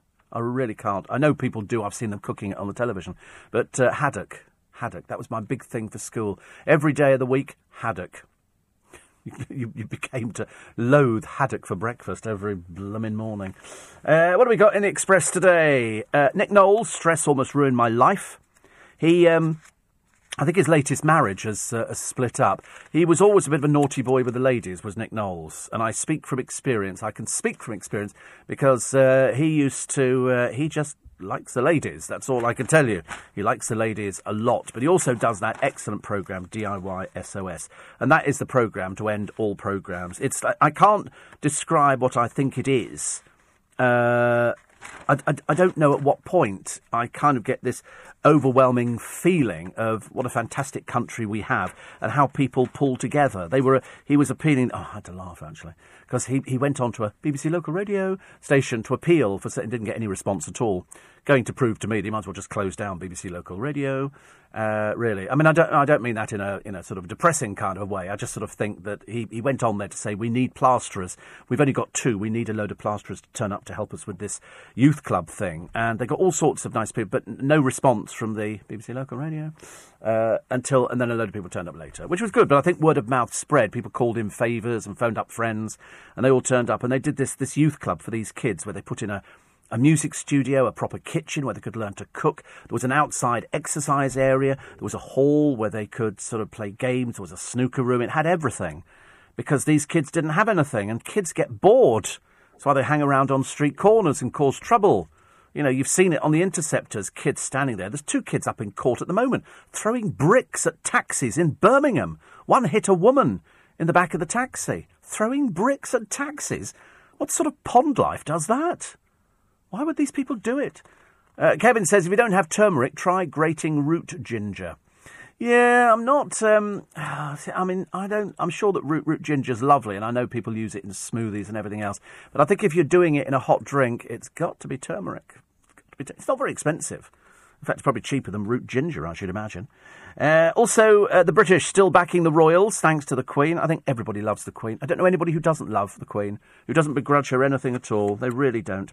Uh, the police sergeant who's been sacked after having hug breaks with a young control room handler.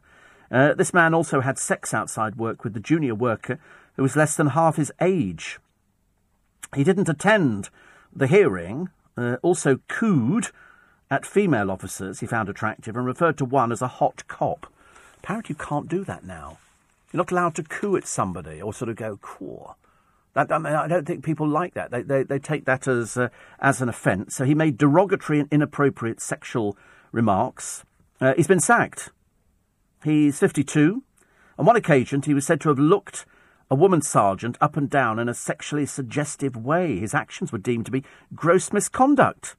The sergeant had dismissed complaints of sexual innuendo as banter, but the Chief Constable, Simon Eden, says those who made statements are clear and correct in what they are saying.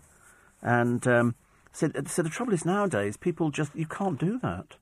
Years ago, you could go up to somebody, you could put your arm around them and go, should we go out for a drink? Nowadays, you do that. They go, that's inappropriate behaviour.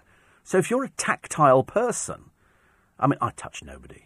I touch. I don't want anybody to touch me either. To be honest with you, I'm, I'm not. I'm not really very good at sort of you know the touching kind of thing. But uh, but you do see people who are very very tactile. They can't help it. It's just it's in it's part of their makeup. It's an affection thing, isn't it? I don't know what else you're supposed to say to somebody. If you like them, do you have to wait till they sort of hit on you before you hit on them? I mean, I, I don't really know how it works. But anyway, he's, he's lost his job, and. Um, and that was for, for hugging people. But I think sometimes hugging could be a little bit inappropriate. Do you not think? You know, if, if somebody was, you know, if somebody sort of came up to me in the morning and went, hello, I've done that though. I've, I've just realised I have done that. I've come in here and, and hugged somebody. But, but you, it's obviously not very, uh, not, not very appropriate. Which is funny, isn't it? Because otherwise you don't get much love being shared around. And I always think you should have a, a little bit of love. That's why when you watch the, the Nick Knowles programme, there is so much love on that programme and it's so overwhelming for the people who take part in it, the builders and the people who are the recipients of what these people do. You know, no matter what you think about builders, you go, oh, not builders again. You know, it's like white van man. It's, like, it's that kind of mentality. But uh, these are grown men who literally have got tears rolling down their cheeks at the end of this programme. I mean, I'm in a terrible state. I'm the world's worst. You know, I am the original. I'm the I'm the absolute dream person for watching a television program because if it's something emotional, like doing a good deed for a family who've got a disabled child who can't get around anywhere, oh, God, these people bend over backwards.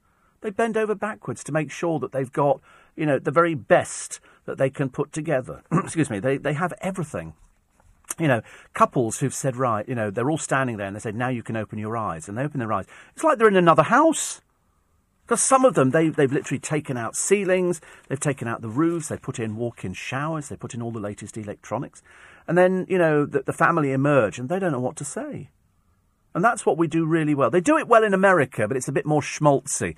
It's a bit more, you know, the, the presenter of it. Whereas Nick Knowles is a very sort of down to earth. He doesn't jump up and down and get excited. He's a blokey bloke. I promise you, he's a blokey bloke. There's nothing, there's nothing sort of showbiz really about Nick at all. He's a blokey bloke, and that's how the program comes over. Whereas in America, they've got this bloke called Ty, who leaps up and down like he's on trill or something. You know, saying, "Oh my God, we can't believe it! Your house is here, and look what you've done!" And oh yeah, and everybody cheers and claps, and it's all very Americanized.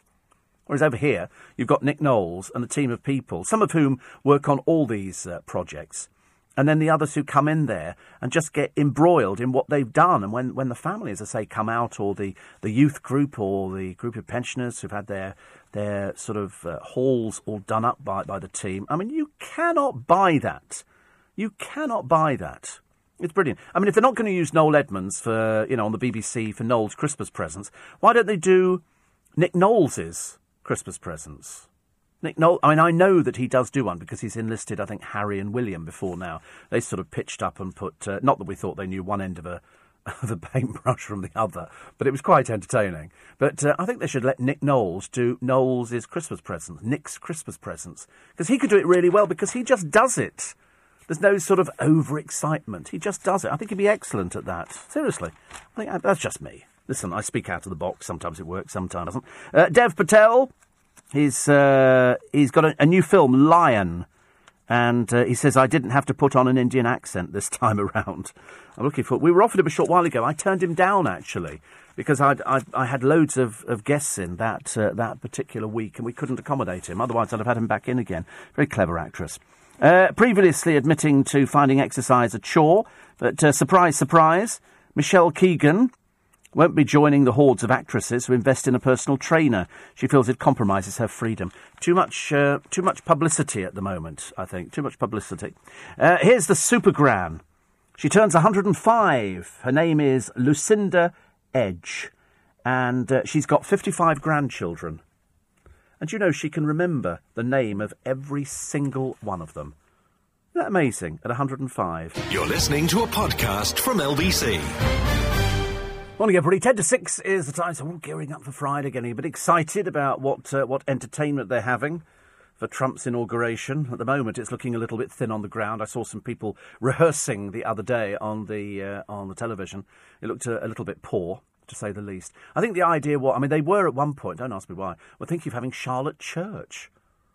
Who on earth, who would do it? Maybe Kanye West could do it. I mean, I don't. You know, see, the trouble is, I think wh- whoever does it is going to be targeted, aren't they, from the, from the offset? I should imagine, uh, except by Katie Hopkins, who's going to love every minute of it. She's a huge supporter of Trump, and uh, there's all these women who are going to be over there dressed as pussycats. I think she was explaining to us on her show this weekend. And I was listening to it thinking, so she's going, and then she was trying to work out what she was going to dress as, which would infuriate pussycats, because being a big supporter of Trump, Farage, I think, is invited as a guest. So he'll be doing some pieces for LBC. And Iain Dale's going to be over there with his uh, producer. So that'll be nice. So we'll get a good flavour of it. I don't know what they're going to do. I, mean, I really don't know what they're going to do. Whether or not they're going to sort of do the big razzmatazz and somebody jumps out of a birthday cake. Or if it's going to be Kanye West, that'll be interesting, sort of. Well, for them, not for me. I couldn't bear him. Uh, cough cure, Steve. Uh, two bars of Ex-Lax chocolate. Yes. For those people who don't know, it's a laxative. That would be the, uh, the too frightened to cough, I should imagine. And uh, Vivid Enfield says it's my birthday today. Starting off with you and a cuppa. Perfect. She says another year with you. Thank you. I know another year. Good grief, honestly, it is. And actually, we're doing we're doing quite well at the moment. Uh, Noreen's not at all well. Ever since we had that uh, that fall, she's not at all a well bunny. So I hope that she's uh, she's feeling a little bit better. It can't be much fun, can it? If you're laid up, it's uh, it's not a lot of fun. So lots of love to you from uh, from all the gang, as they say. Uh, old wives' tale moment. Reference a cough. My mum used to mix sugar with butter so it formed a paste which you ate and it would coat the throat and stop the cough. Oh, God. Actually, I've heard of sugar and butter mixed together. Oh, I've just realised how make a cake, isn't it? But uh, it, it, helped me sleep. But more importantly, uh, it, uh, it let my parents go to sleep, which was good. Yeah, sugar and butter together. Why sugar and butter? My mother used to make, I'm sure that was a cake mix. And then she'd let you lick the bowl after. I can't imagine why. It sounded disgusting. It even sounds disgusting now, repeating it. But uh, but that was it. But uh, turmeric is the be all and end all. You don't. You can sometimes, if you were going to have a, a cough cure that you could sort out yourself, just do the manuka honey with the turmeric. Not a huge amount of turmeric. Not a huge amount. I would think about quarter of a teaspoon. That would be more than it. Don't do a heap teaspoon for God's sake. Just do about a quarter of a teaspoon. Not very much at all. Just enough. And you could probably drop out the lemon juice. You wouldn't need to worry about the lemon juice. If you wanted to mix honey and lemon, because they say honey and lemon soothes, but uh, make it yourself, save a small fortune. And that jar will see you. Th- I promise you, I've had a jar of Manuka honey at home now for, God, seems like ages and ages. There's a, a pocket Bible. This is the Whole E Bible. Uh, the hole in it is, uh, is a bullet which went through the Bible. This is, it saved the life of a First World War soldier. It's emerged more than a hundred years later. Leonard Knight was 17 when he enlisted to fight, and his aunt, Minnie Yates, there's a name you don't hear nowadays, isn't it? Minnie, gave him what was to be the life saving little book. It's thought Leonard was carrying the Bible in the breast pocket of his uniform when the German bullet hit. The round penetrated the uh, hardback cover, but incredibly it was halted around 50 pages from the end of the book, and the young soldier escaped without a scratch. It's not known what happened to the young soldier after the, the near miss. Uh, his descendants know he was born in 1898, grew up in Wychbold, uh, but he disappeared after the conflict and information about his wartime service is scarce. However, his Bible has been passed down through the five generations of the family and is now in the hands of Paula Ryan and her daughter Claire. Claire, the great great granddaughter of Minnie Yates, first learnt of the Bible when her grandmother, Sheila Cater, brought it out to show the family. Claire an activities coordinator at a nursing home said she was so proud of it and kept it in a special biscuit tin. So there you go. And uh, they, they have tried to find out uh, his military record, but unfortunately, lots of the MOD records from the First World War were destroyed during the Second World War. He disappeared after the war, so nobody knew what happened to him. I think my granny showed the Bible to the Imperial War Museum once, but she never followed it up, and it was hard to keep in touch back then. But they've got it, and that's what you That's what you keep, isn't it? These are your family keepsakes. The Holy Bible that saved this 17 year old's life. And it was just inscribed to Leonard with love from Aunt Minnie, July 1915. And the bullet still embedded in the pages. I mean, look at that. For history, for history. But where he went to, we don't know. We don't know. And why did the Imperial War Museum want it? Uh, eight men as wealthy as half the world. They're worth 350 billion. What do they manage to spend it on? Well, in the case of uh, the richest man is Bill Gates. Um, he's uh, he married Melinda French, a project manager at Microsoft.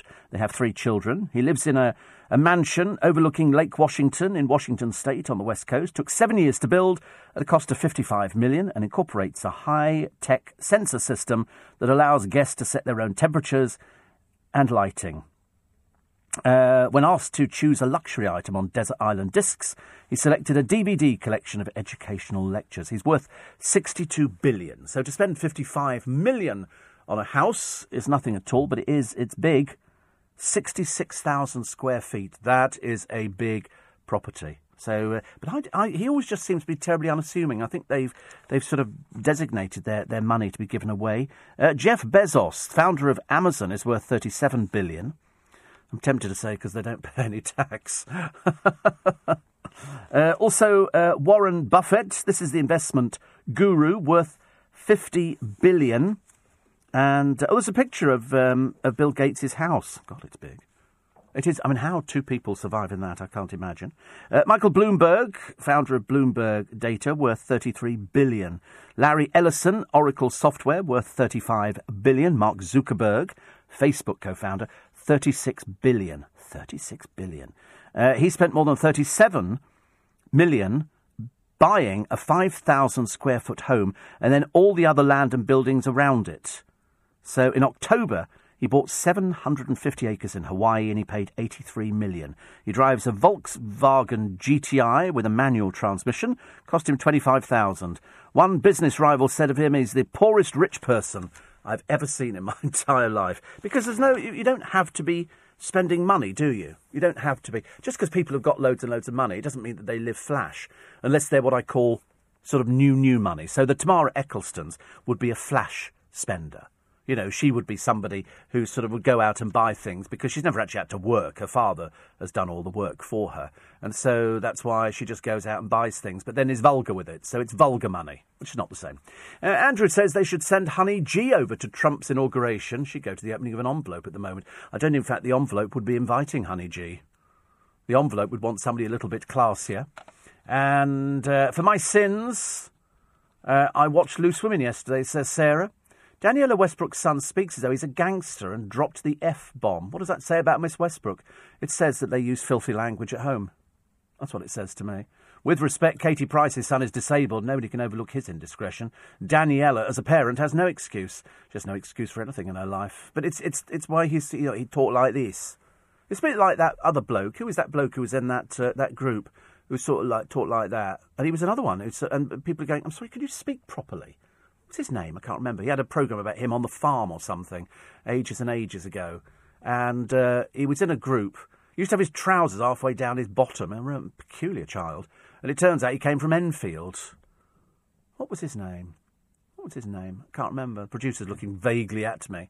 He was he was another one who sort of spoke like that, and him and his wife, I think it was his wife, had a program about how they survived on the farm. Come on, somebody will tell me. Somebody will know the answer to this question. Very rarely do I have to sit here in my ignorance, going, I've got no idea what this is, and nobody else knows what it is either. You will know because he also talked like this, and I was going, what's he talking like? He comes from Enfield. Why is he talking like that? And then Danniella Westbrook's son, who went through the same peculiar emotion because I's a rapper. Sorry, dear, because I's a rapper. No, because I am a rapper. What's the matter with you? and then he let fly with a rude word. But there again, he probably uses that all the time. So uh, marvellous, isn't it? That, uh, I wonder if she got a fee for that programme. That could be interesting, couldn't it, to find out? Uh, I had to make a change, says uh, Nick Knowles, and so he learnt yoga in Thailand.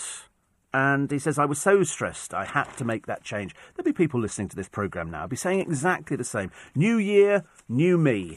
That's what people say, isn't it? New year, new me. I'm going to turn over a new leaf. I'm going to eat healthily. I'm going to do this. I'm going to do that. And we never get round to doing it. I don't know why we don't do it. Is it because we, we get bored?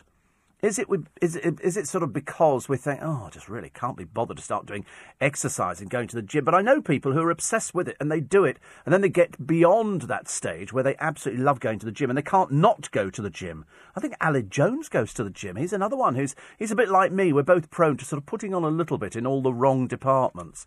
And uh, but he's sort of good and does go and work out, and I'm not good and don't go and work out. But I can tell you, I've got the news at six, which is next. I'm Steve Allen. It's LBC. You're listening to a podcast from LBC.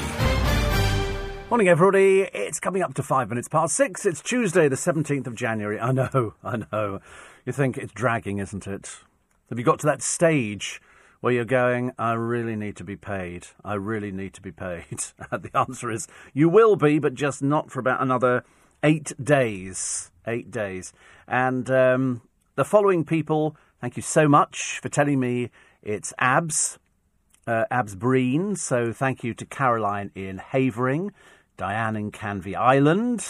Uh, somebody saying it was ABS from Five. Uh, Strange Lad, Steve, always on the right stuff and all tattoos and very poor speech. He was another one who spoke like he was a gangster. And, you know, sort of talked like this. And he comes from Enfield. And he went to stage school.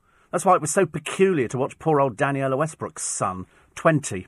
But he does come with history. Uh, Steve, the gangster farmer you saw on TV, abs from the boy band 5. Possibly, if memory serves me. I think I saw an episode once.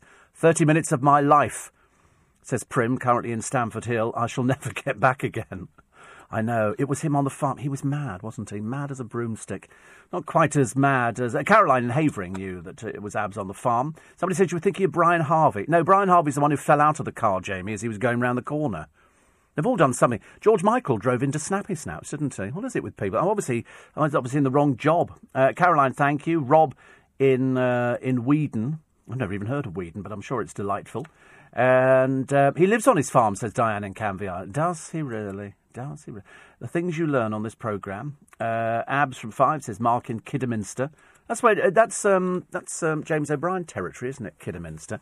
And there he is. This is Abs from Five's Brit Award reached a million pounds, but of course it was just it was all fake. I'm afraid it wasn't uh, it wasn't real at all. He he put, he put his award on, and. Um, I don't think it actually got anything. I don't think it got anything at all. It's just people having a laugh with him, but he didn't. He didn't quite realise it. He, he, has got a small holding. Who hasn't? In uh, in Wales, he was starting a new life. He was selling the award to buy some topsoil and garden tools. He says, "Take advantage of my poverty and grab this rare opportunity." But uh, unfortunately, when it went over a million, people suddenly realised that somebody was having a terrible laugh at his expense, and it didn't go for anything. And the group five just sort of disappeared, didn't they? Ritchie Neville ended up with that uh, girl from Atomic Kitten, Natasha. Uh, she's, I think she's another four by four, four children, four different fathers. Seems to be quite common nowadays, doesn't it? And that's what they call them, four by fours. I don't know if they called Ulrika Jonsson a four by four because uh, she's got four children, four different fathers, and Natasha did, and then uh, poor little what's his face uh, disappeared, and uh, and I don't know where he's gone to now. They had a little bit of publicity and then she took up with somebody else, I think. Uh, Mick says it's abs. Yeah, thank you. Tony. I would love to know where Weedon is. That sounds quite excited. Uh, a lot of people suggesting sending uh, Honey G over to the inauguration. Uh, but as I say, I don't really think actually that uh, even Trump would be interested. I did actually tweet the other day that I was settling down. I put the heating on yesterday because it was a, a, bit nippy. Put the heating on, put some food on, delicious. And um, and then settled down to watch a film called Hue and Cry, which was an old British movie made with lots of famous people when they were children. And in fact, somebody wrote to me and said, My dad was one of the gang of, uh, of boys who were running around London, all the bomb sites and everything else. And it was good. Ironically, the, uh, the magazine that the story was printed in was called Trump. How appropriate was that, actually? Uh, 84850 steve at lbc.co.uk. Uh, Danny Dyer's in the papers today. Weedon's in Buckinghamshire, actually, south of Hardwick. And um, uh, it's derived from the Old English for hill with a heathen temple. Uh, in records dated 1066, the village was recorded as Weodune. It's got a Methodist chapel and a pub called the Five Elms. It's, I quite like the idea of living in a village. And I did speak to a friend of mine some time ago, and he said it's ghastly.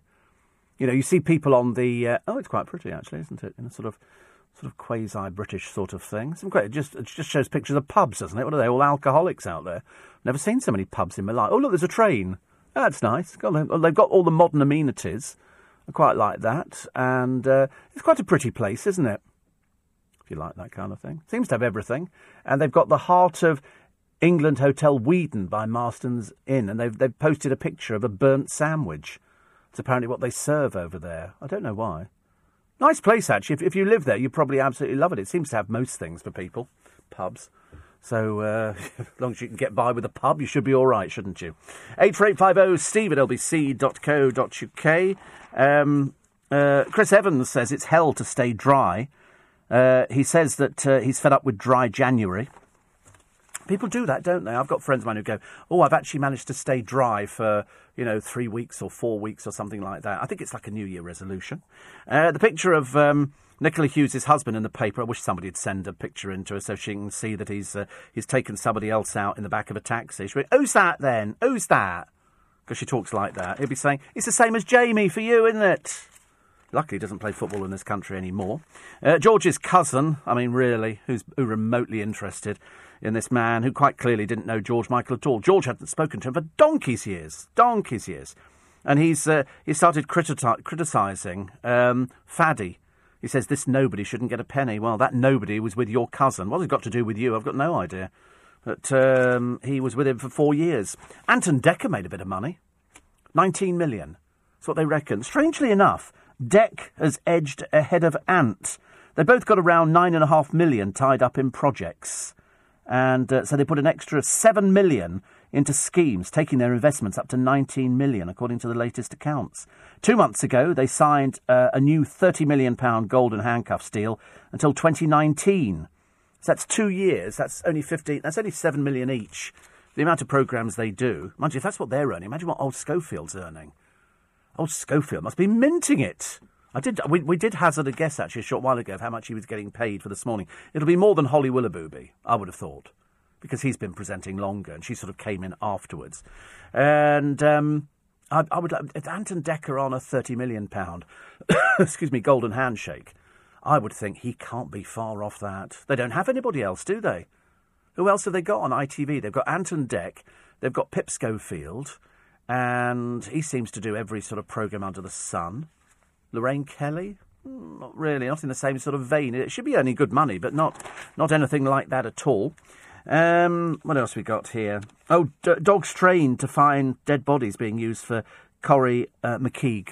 This is this this young lad, the RAF gunner, who just disappeared, just vanished. On they, they've got him on CCTV, and he's just vanished into thin air. They found, we think, the telephone. Whether that gave them any clues, I've got no idea. Uh, the Cilla Black, surprise, surprise, uh, is out now. She died in, do you know, she died 2015. 2015, I remember it so well. So, so well. Uh, there's a Weedon in Northampton too, says Carolyn Newark. Trust the, trust the producer to only find the one that's down the road from here. Uh, Cliff Richard on his holiday, enjoying it by the look of it, so, uh, so he should do. Uh, Jordan's calendar. I mean, they say it's available from celebrity merchandise. Who buys these sort of things? I mean, always curious.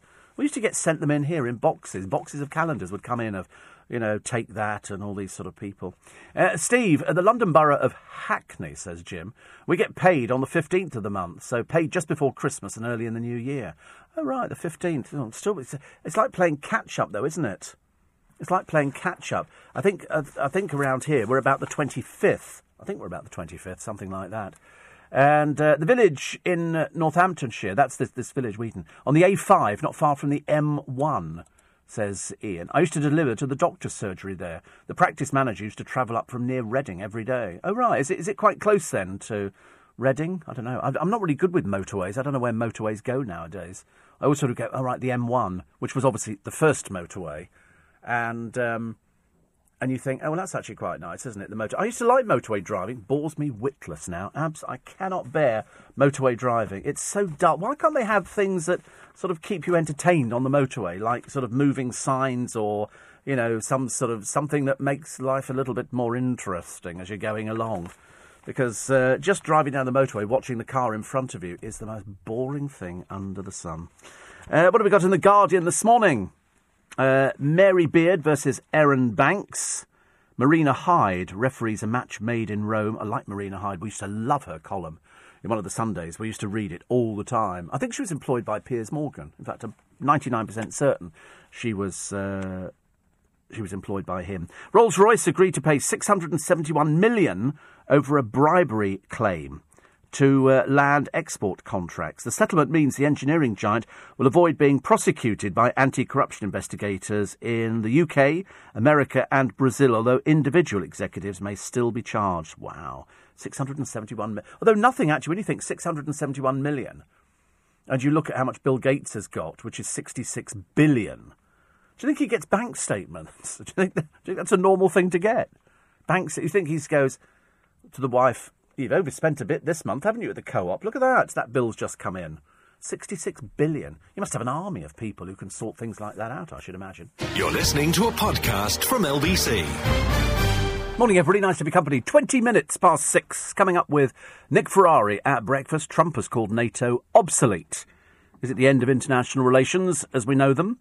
A snap election's been called in Northern Ireland. Is it a sign of instability ahead? And Theresa May's poised to make her landmark speech on Brexit. We get your hopes for what you want to hear. We also have our reporter investigating holiday websites promoting trips in locations the Foreign Office deem too unsafe for you to visit. Plus, violence reported in youth prisons. Does the government still not have a handle on it? That's all with Nick Ferrari at breakfast from 7 o'clock this morning, right here on LBC. Uh, apparently, uh, the M1 wasn't the first motorway. It's called the M1 as its relief road for the A1. Is that a fact? Well, it shows how little I know. Then why would the uh, why would the M1? Because the A1 is is an off road. It's like a B road. Doesn't really count at all, does it? The A1. So it's a relief road for the A1. No, Danny, I don't believe it. I don't believe it. Somebody else would have to convince me of that. Uh, Steve Manuka's kept me cold free for years. I also use pure Manuka, Manuka honey lozenges. Not cheap. Uh, don't read brand names out. Oh, right. What, Manuka? Well, the trouble is, you have to tell people because it's the best honey. Because you can buy honey anywhere. You can go into a supermarket, go to Waitrose or something like that. You'll see a bewildering array of honey. Which one do you use? Cloudy honey, clear honey, runny honey? You know, which one's got the medicinal uh, properties? Manuka honey. And it only comes from bees in New Zealand that have eaten or nectared from Manuka. And that's, uh, that's it, actually. Uh, James says the the Trump was the name of the comic which featured a serial story which tipped off a gang of robbers in the 1940s. I know, I've just read that. I, I was just watching it yesterday. Harry Fowler, uh, Jack Warner, Alastair Sims. Great film. Actually, it fits into a whole whole raft of those old British films, which are absolutely fantastic. Uh, Kitty says, I thought the radio was meant to keep me entertained on the motorway, Steve. Maybe I'm wrong. I don't think the radio keeps you entertained on the motorway. I mean, the radio's standard. I think you should have things to look at on the motorway. Radio's for listening to, but you know, as as you're dri- presumably with sight, presumably with with sight, I'm I'm assuming you would want things by the side of the motorway. Why can't we have billboards all running down the motorway, or sort of big ones every so often, which is quite nice. We have the thing that goes accident ahead, and then you get there and there is no accident ahead. It's just we've all slowed down. You just get static off that. Fantastic. I was hoping you would get that. And um, but having big billboards down there advertising, that'd be quite entertaining. You just need something apart from watching cars. And if you're nighttime driving at this time, what are you looking at? Just white lines. That's all it is. Dreadful. I mean, really, really, I'm not su- surprised people fall asleep. It becomes mesmerising. It becomes as if you've been hypnotised and you and you just sort of fall into that trap. Motorway driving, God, I used to hate motorway. I still don't like it. Uh, good feature in the Telegraph today: inside secrets of the celebrity canteen. This is the Ivy. Uh, the Ivy turns 100. It's very difficult to get a table. Uh, they don't need to make it difficult for you. It's just that they are booked most of the time. Uh, I'm sure that there are ways round it if you're a huge international celebrity, uh, that it means you can get a table in there. Uh, but the one thing I always learned was that at the weekend, celebrities don't go there because that's for people for out of town who can go there. I mean, lots of people have been. If you look at the Ivy's cast list, and you know because we talked to the uh, to the maitre d' who featured on In Conversation. It's a fascinating life. You know, you've got to juggle everything. You've really got to learn how the business works. You know, what people want, what they. I mean, I've eaten there a few times. I'm lucky enough to say I've eaten there a few times because they do food that I understand. I don't want to go to a really posh place. It is a posh place, but I don't want to go to a really posh place where they kind of look down their nose at me. Raymond Briggs says, I know I'm nearing the end. People do that, don't they? People say, who is it the other day? I was talking to somebody and they said that, um, oh, so and so died. I said, really? He said, yeah, they went out for dinner. He thought he'd eaten uh, something uh, which had made him ill, and he said, oh, I don't feel very well. Went home and um, and he said to the wife, "I really don't feel very good." And she thought it was maybe poisoning, so they called the uh, they they called somebody from the hotel, uh, and then she went back to the room, and he died. So she called two other people in, and they tried to do um, artificial, you know, respiration and all that kind of stuff, and that didn't work either. So they had to call the ambulance in, and he just suffered a massive heart attack at the age of fifty the age of 50, for goodness sake. People are either, you know, living like the lady we mentioned earlier on this morning to 105, or people are popping their clogs a little bit too early. But Raymond Briggs, I did see that uh, that cartoon. I loved it actually. I love I love all the stuff that Raymond Briggs does. Terribly clever man. Uh, I also like Mick Inkpen. You won't know who he is unless you've got children. In which case now you'll know why I like Mick Inkpen. There's also a feature on hating your job. Say the Telegraph. Why you need to change your mind. I never understand why people who hate their jobs stay with it. If you really don't don't like a job, go and find something else that you do enjoy doing. But it, because otherwise, it's a pointless exercise for all concerned. You imagine if you had somebody who was on the radio who didn't actually like being on the radio. I can't imagine why you wouldn't ever ever like being on the radio. But there you go. You do get some people who go, "Oh no, I'm too tired. I can't do this." Can't. I said, "God, it must be one of the best jobs in the entire world." Um, what have we got here? The prep school pupils upsetting the neighbours. This is a posh prep school. Um, I think it was uh, William and Harry's prep school, but the neighbours there have claimed that residents uh, the neighbours have claimed, sorry, that, that, there's too much noise. It's been made uninhabitable inhabitable by the behaviour of the pupils uh, from the former prep school of William and Harry. Residents complained about balls over their fences and screaming from the Wetherby schoolyard. I mean, but that's what children do. Children get excited, they shout, they scream, they do throw balls. All you've got to do is throw it back again. It's not exactly like 24 hours a day, is it? It's only during schooling hours where, where people you know, do these kind of things. And you just have to accept if you live near a school, and it's been there for quite some time, you're going to get kids screaming and shouting. That's what they do. Kids scream for no reason. No reason at all. They just scream, and I admit it can be earth shattering. Just close the windows. Makes it so much easier than moaning about it, doesn't it? Uh, the Times this morning, up close and personal with Trump by Michael Gove. And apparently, sex after 50 is fabulous. What, 51, 52? Because I live at 17, so I don't know whether or not, you know, there's going to be any more joy uh, further up the road. Trump broadside stuns Europe. And uh, on the River Tay at Kenmore, it's the start of. The start of, come on, salmon fishing season. Salmon. I didn't know we had salmon in our river, but I'm assuming. I just assume they were all up in Scotland in those sort of things. Because the Queen Mother was a great fisherwoman. She used to love going out uh, fishing. Uh, there's also a shortage of, wait for this one, better get them in quickly, courgettes. Why?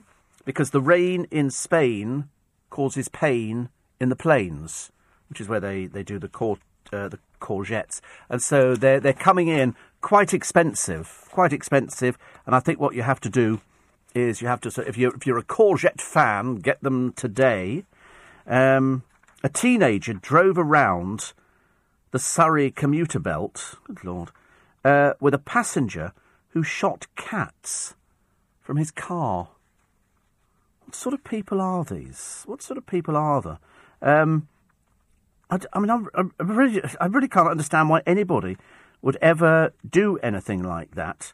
Um, they they found them guilty, but adjourned sentencing at the moment. This is Frankie Mills, who was 18, slowed down to allow his unidentified passenger to shoot the animals with an air rifle. One of the cats was killed, six others were badly injured. He pleaded guilty to seven charges of criminal. He's obviously somebody who's a bit. Perhaps there's something the matter with him. Perhaps he's got a few screws loose. But uh, he was the driver, and it was his air rifle that was used. They were searching for cats. It's absolutely dreadful. This was between March the 20th and April the 1st last year. The judge says, clearly, I'm going to be leaving all options open for this. Uh, and that obviously includes custody. These are serious offences. Thank God for that. What sort of sick people are they? What sort of sick people go out deliberately shooting animals from a car in Surrey, which is supposed to be fairly upmarket, although actually he comes from from a place called Farncombe. I don't know anything about Farncombe at all. But quite clear they've got people like that there. You don't want to be there, do you, really? Sounds a bit naff. Hope of a refund on tickets for strike hit commuters. Do we still get that? We still get a refund if the train doesn't run or it hasn't got the facilities that we expect on it, like toilets that work. That'd be quite a nice one. Although I don't have any complaints about Southwestern. I know most of your complaints at the moment are directed towards Southern. Uh, like they can do anything about the unions who seem to want to go on never ending strike. I don't know, they just don't close down Southern, put in another company and let them deal with it that way. A critical decision on draconian, uh, draconian laws penalising newspapers could be delayed for, for months. The government submitted papers to the High Court defending its decision to publish a consultation paper on Section 40 of the Crime and Courts Act, which would force newspapers to pay legal costs even if they won a libel case. They, do you know, they've got so many things to sort out, haven't they, the government? Makes you wonder whether or not it's actually possible to do, to do anything without it taking years and years and years.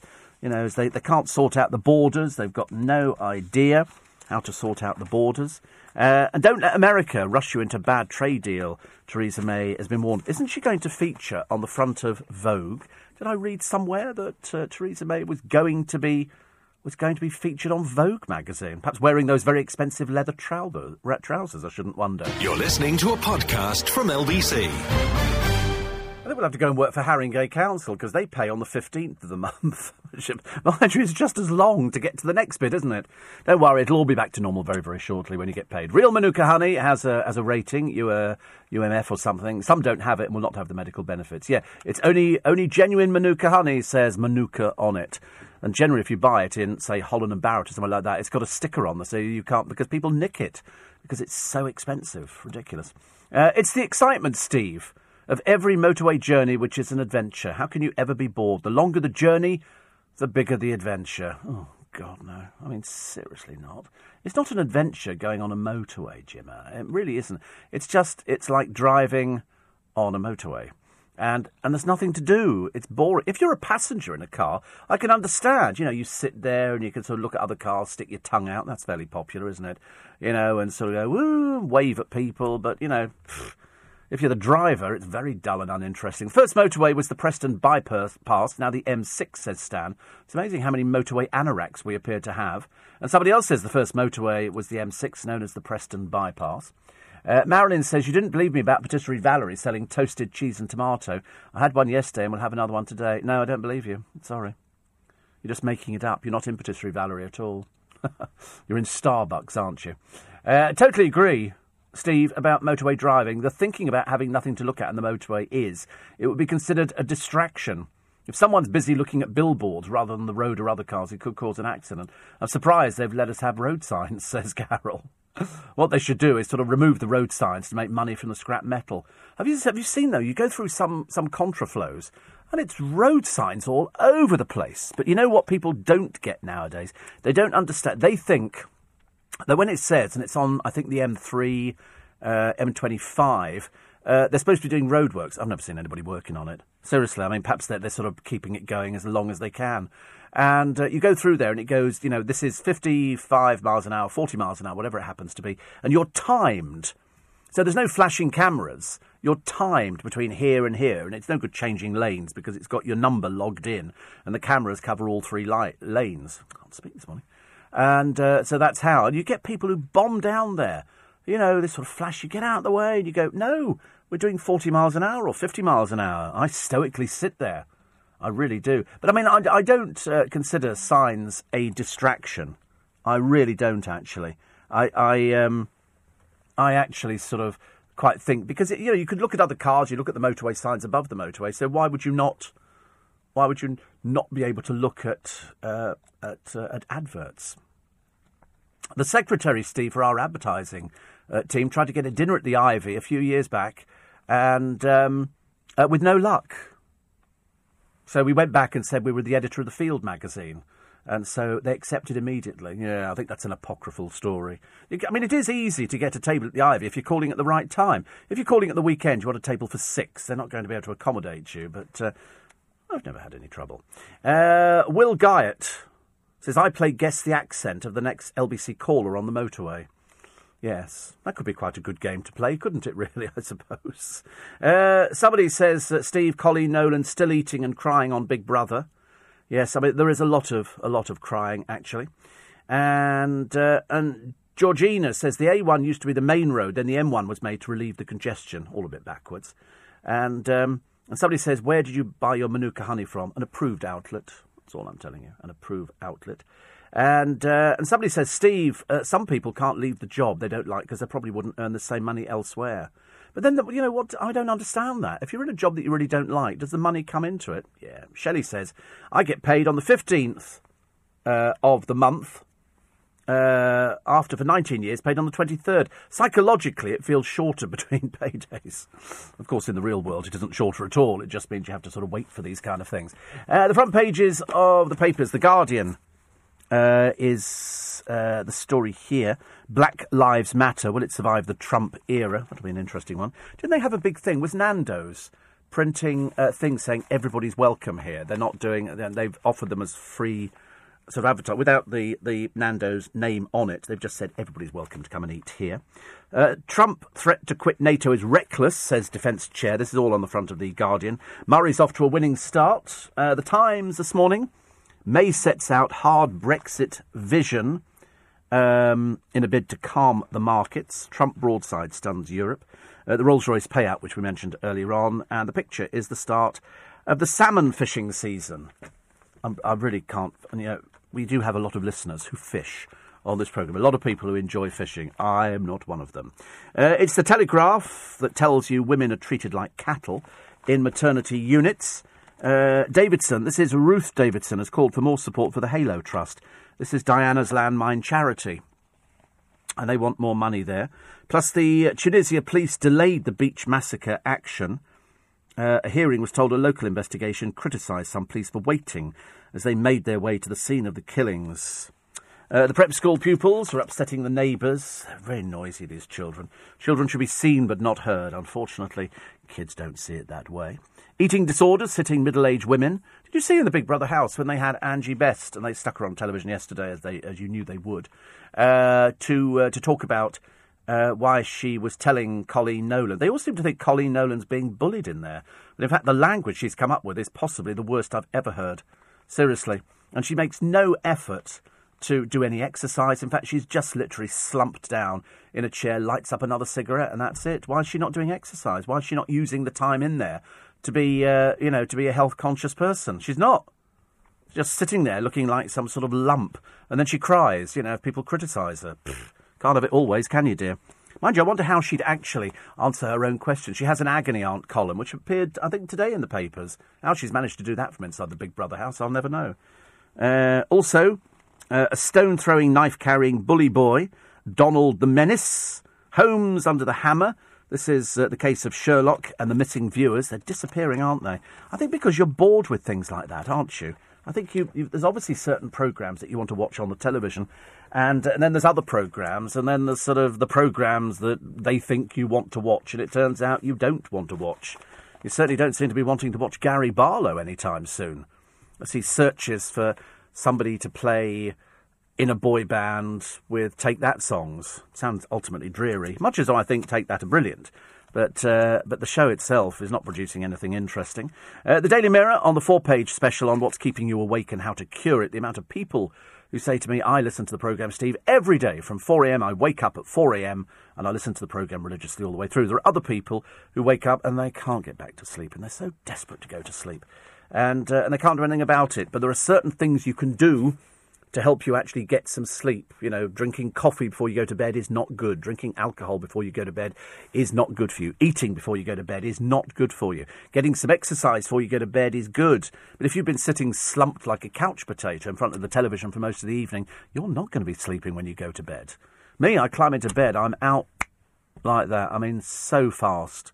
It literally must be seconds. You could probably time me in bed, but I climb in. It doesn't. I'm out. Just, I mean, literally fast. I've, I've got a DVD player, and it plays old shows and things like that. I don't think I've ever managed to get all the way through a show. I mean, I get throughout the first. I get the the intro to it, and I'm gone. And I wake up and I put the whole series on, so it just keeps going. Uh, Singer's Family hits out. No, the Singer's Family hasn't hit out for George Michael.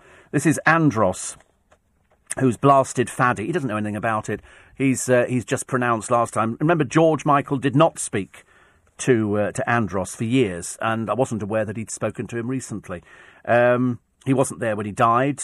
Uh, George was with his boyfriend for four years, and now the uh, the cousin who he didn't talk to, is spouting off all over the place. It's all terribly dreary and terribly unnecessary. As I say, he was the cousin that George didn't want to talk to. So that uh, that tells you a lot. Uh, Olly Murs' brother, his twin, has ditched the family name in this feud. It's now got that bad. The other day we thought we were we were sort of coping with it. They both live in the same sort of area around sort of Chelmsford. You'd think that they would actually want to be you know, talking to each other, but but not. This is after Olly Murs decided to stick with the X Factor and not be best man at his brother's wedding. It's a twin. It's a twin. You know, and there's, there's nothing you can do about it. If they fall out, they fall out, and they've obviously fallen out for years. And now the mother said she wasn't, and she thought she'd stop walking and all that kind of stuff. Because it's obviously really got so bad. And now the brother said that uh, he wants to take away the name Murs. Doesn't like that name at all. He wants to sort of disown it. It's terrible, isn't it, really? And uh, Dave says, uh, I also have had a cheese toasty at Patisserie Valerie. No, honestly, people are just making up these stories nowadays. It's ridiculous. Why you keep saying these things? I've got no idea. Uh, Steve, watched Big Brother last night. A bunch of old bags, those girls are, especially the one from Geordie Shore. Just rude and disgusting. Just rude and disgusting. That, apparently, is what we seem to watch on television. I think we don't. Jasmine Waltz has been kicked out of the house uh, because she was just too disgusting. And uh, it's embarrassing, really. You feel like sort of getting, uh, not interested in them, but getting their, their, their parents on the television and going, is this really your daughter? Is that what you brought her up to be like? You brought her up to behave like that on television with that sort of language? I mean, really, dreadful. Tony says, I hate being a passenger in a car. I used to drive. The motorways have taken all the joy out of driving. Oh, I hate being a passenger, but I do love driving. I'm a, I'm a driving addict. A driving addict. I do like driving. There's something nice about driving. I don't want to do country roads. So I, I like doing main main. Are we keeping you up or something there? Uh, I like doing main roads, but I, I do like driving.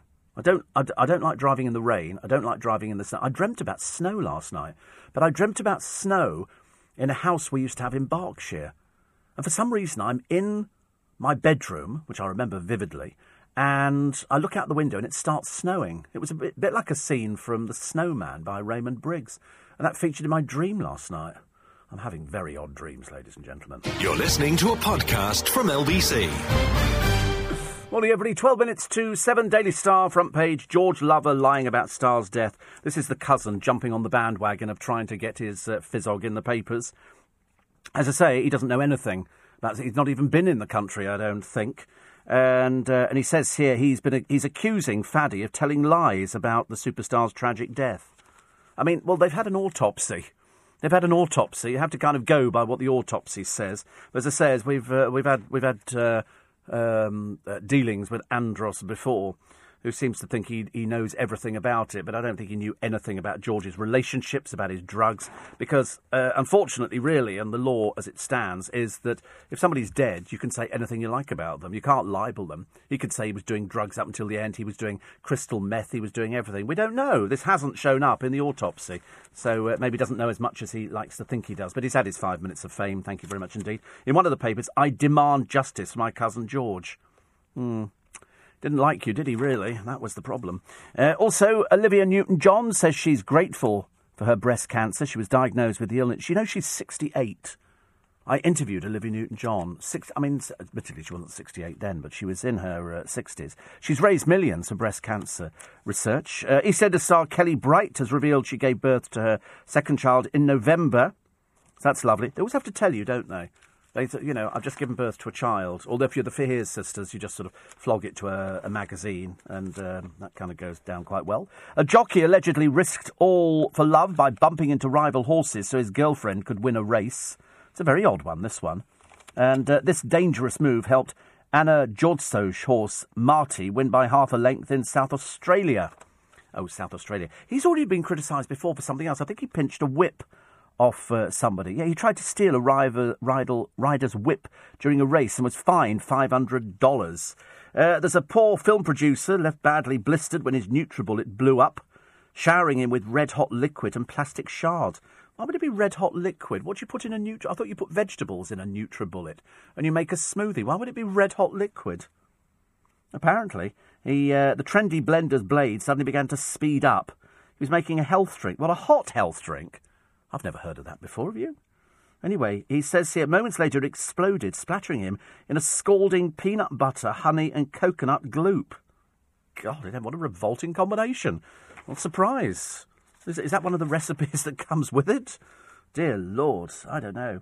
And, and uh, Amir Khan, of course, in most of the papers today. Sorry to mention it for fans of Amir Khan. He's been caught out a sex video. Yes, Amir Khan. This is the I'm so good a boy. This is my wife.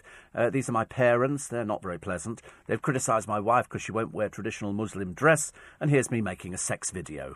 I'm hoping that maybe Mr. and Mrs. Khan, Mummy and Daddy, as we refer to them on the programme, will be having a quiet word with him saying, You're in the papers today. A sex video? Apparently, it's doing the rounds in America, and you can find it on the internet here as well. It's a bit tragic, isn't it, really? It's obviously not the marriage we maybe thought it was, but there again, he does have slight history. Ally Ross has got uh, history as well, because he writes a very, very good column. I like Kevin as well. Kevin was excellent. We like Kevin. But, um, you know, Ally Ross, both, both as good as each other, I think. Although uh, we did like uh, the who was that other one we liked? Marina Hyde. She was very good, very very good. She could write some really bitter stuff. He says Piers is the tool that finally has fixed breakfast telly, and um, and they say no man is an island, but they clearly never had to watch Piers Morgan three days a week, for he is Fantascagar, the Orkney Islands, and La Isla de Morgan in the lost sea of Piers. He uh, deserted on his own volcanic mountain of self-regard he receives a thousand love letters in a bottle every day, all written by himself, which is quite sweet. But he had to go at that woman, you know, the woman who sent her, her child out wearing £300 little booties and they came back with marks on them.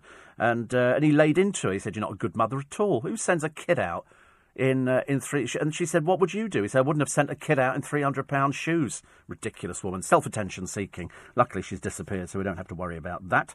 Uh, the Antiques Roadshow is still going on. Uh, random TV irritation today can only be Sugar Free Farm, giving Gemma Collins another chance to demonstrate that she's charmless, spoilt, malingering waste of hectares.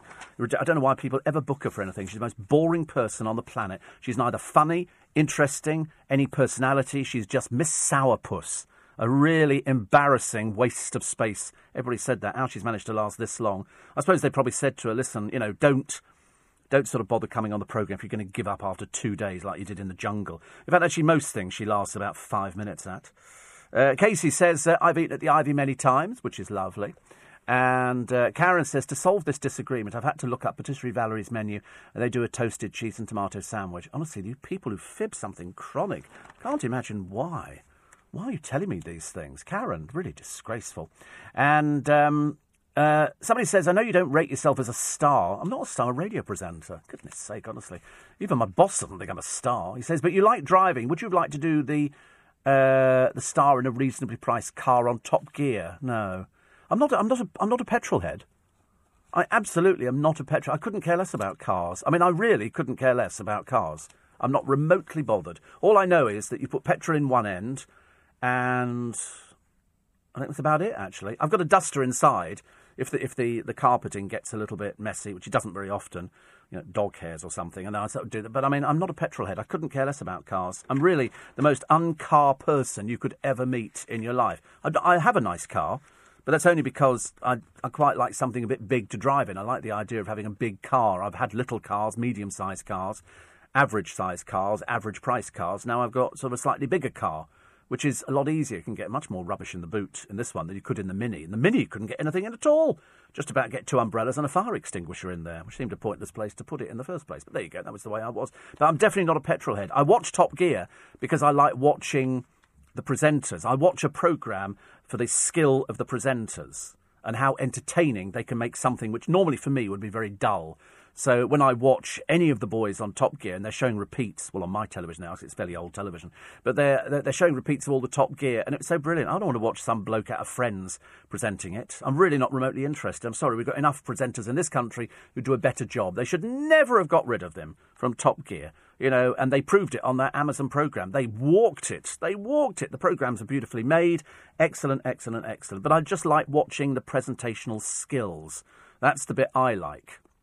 Much better. I was watching a, a presenter the other day who's done a quiz. He's, he's got a, a sort of a, a sort of a daytime quiz on one of the channels. It could be BBC and I think his name is Rick somebody. Anyway, the filth that he does on another channel with another quiz, which has got some non-entities on, is almost beggaring belief. How on earth he's managed to move into mainstream, I can't imagine. Ridiculous, absolutely ridiculous. But I do like, I do like good presentation. And that's why I think the Top Gear people, when you see good presentation, you know it works. When you watch Phil, and uh, and that's Vickery, or or Pip as well, or Holly, or Fern or any of these sort of people, they've got that gift of presenting programs to make it look effortless. They make it look as though it's just, it must be easy peasy. It's like listening to radio presenters. Some radio presenters, they breeze through the program. They don't have any problem with it. They don't stumble over their words. Well, I do occasionally. But, you know, you try and get it as good as you possibly can. You know, people still say to me, is your program scripted? I God, God knows, if it was scripted, it'd be funnier. But uh, we don't do scripting programs. But some people do it effortlessly. Other people have great difficulty with it, and they can't make it sound as if it's just natural. So when I wander through the papers, which I've done for, for donkey's years, you know, it is easy for me. I've just got to read out loud. It's like, you know, a newsreader. They're auto queuing. Not difficult. Uh, Jack Nicholson is retiring. Is retiring. Uh, Calum, talentless best, claim to fame, nothing. Nothing about the people he's bedded. That's the only thing. He apparently went out with Kim Kardashian and apparently is still in contact with the family, depending on whether you believe it or believe it not. The Daily Express have the tribute to Cilla as uh, she gets a statue. Nick Knowles, his stress almost ruined his life. And uh, we will get clean break from the EU. That's the news you've been waiting for. Plus, very quickly, the Daily Mail the P- pardon me, the PM bold 12-point plan for Brexit, rejecting any deal that leaves us half in, half out. We will regain control of the borders and break free from EU judges. You can read uh, all of that in the Mail today, plus all the other stories. Thank you very much indeed for your company. For Tuesday, I'm going to be talking to uh, to Carson, the butler from Downton. Today, Jim Carter, who's going to be in, married to Imelda Staunton like an acting dynasty in their family, both very, very busy. How they find time to see each other, I do not know. And of course, he was in Brassed Off, and we love Brassed Off. You can listen to LBC whenever you want, wherever you are. Go to the LBC website, download the free LBC app for your mobile or tablet. Never miss a moment. It's lbc.co.uk. And you get a free podcast every day where I'm particularly rude about certain people, but they deserve it, believe you me. Follow me on Twitter at Steve Allen Show, leading Britain's conversation at 10. It's James O'Brien. I'm back tomorrow morning at 4, but right now it's Nick Ferrari at breakfast. If you enjoyed this podcast, listen to Steve Allen live from 4am Monday to Friday and Saturday and Sunday from 5am.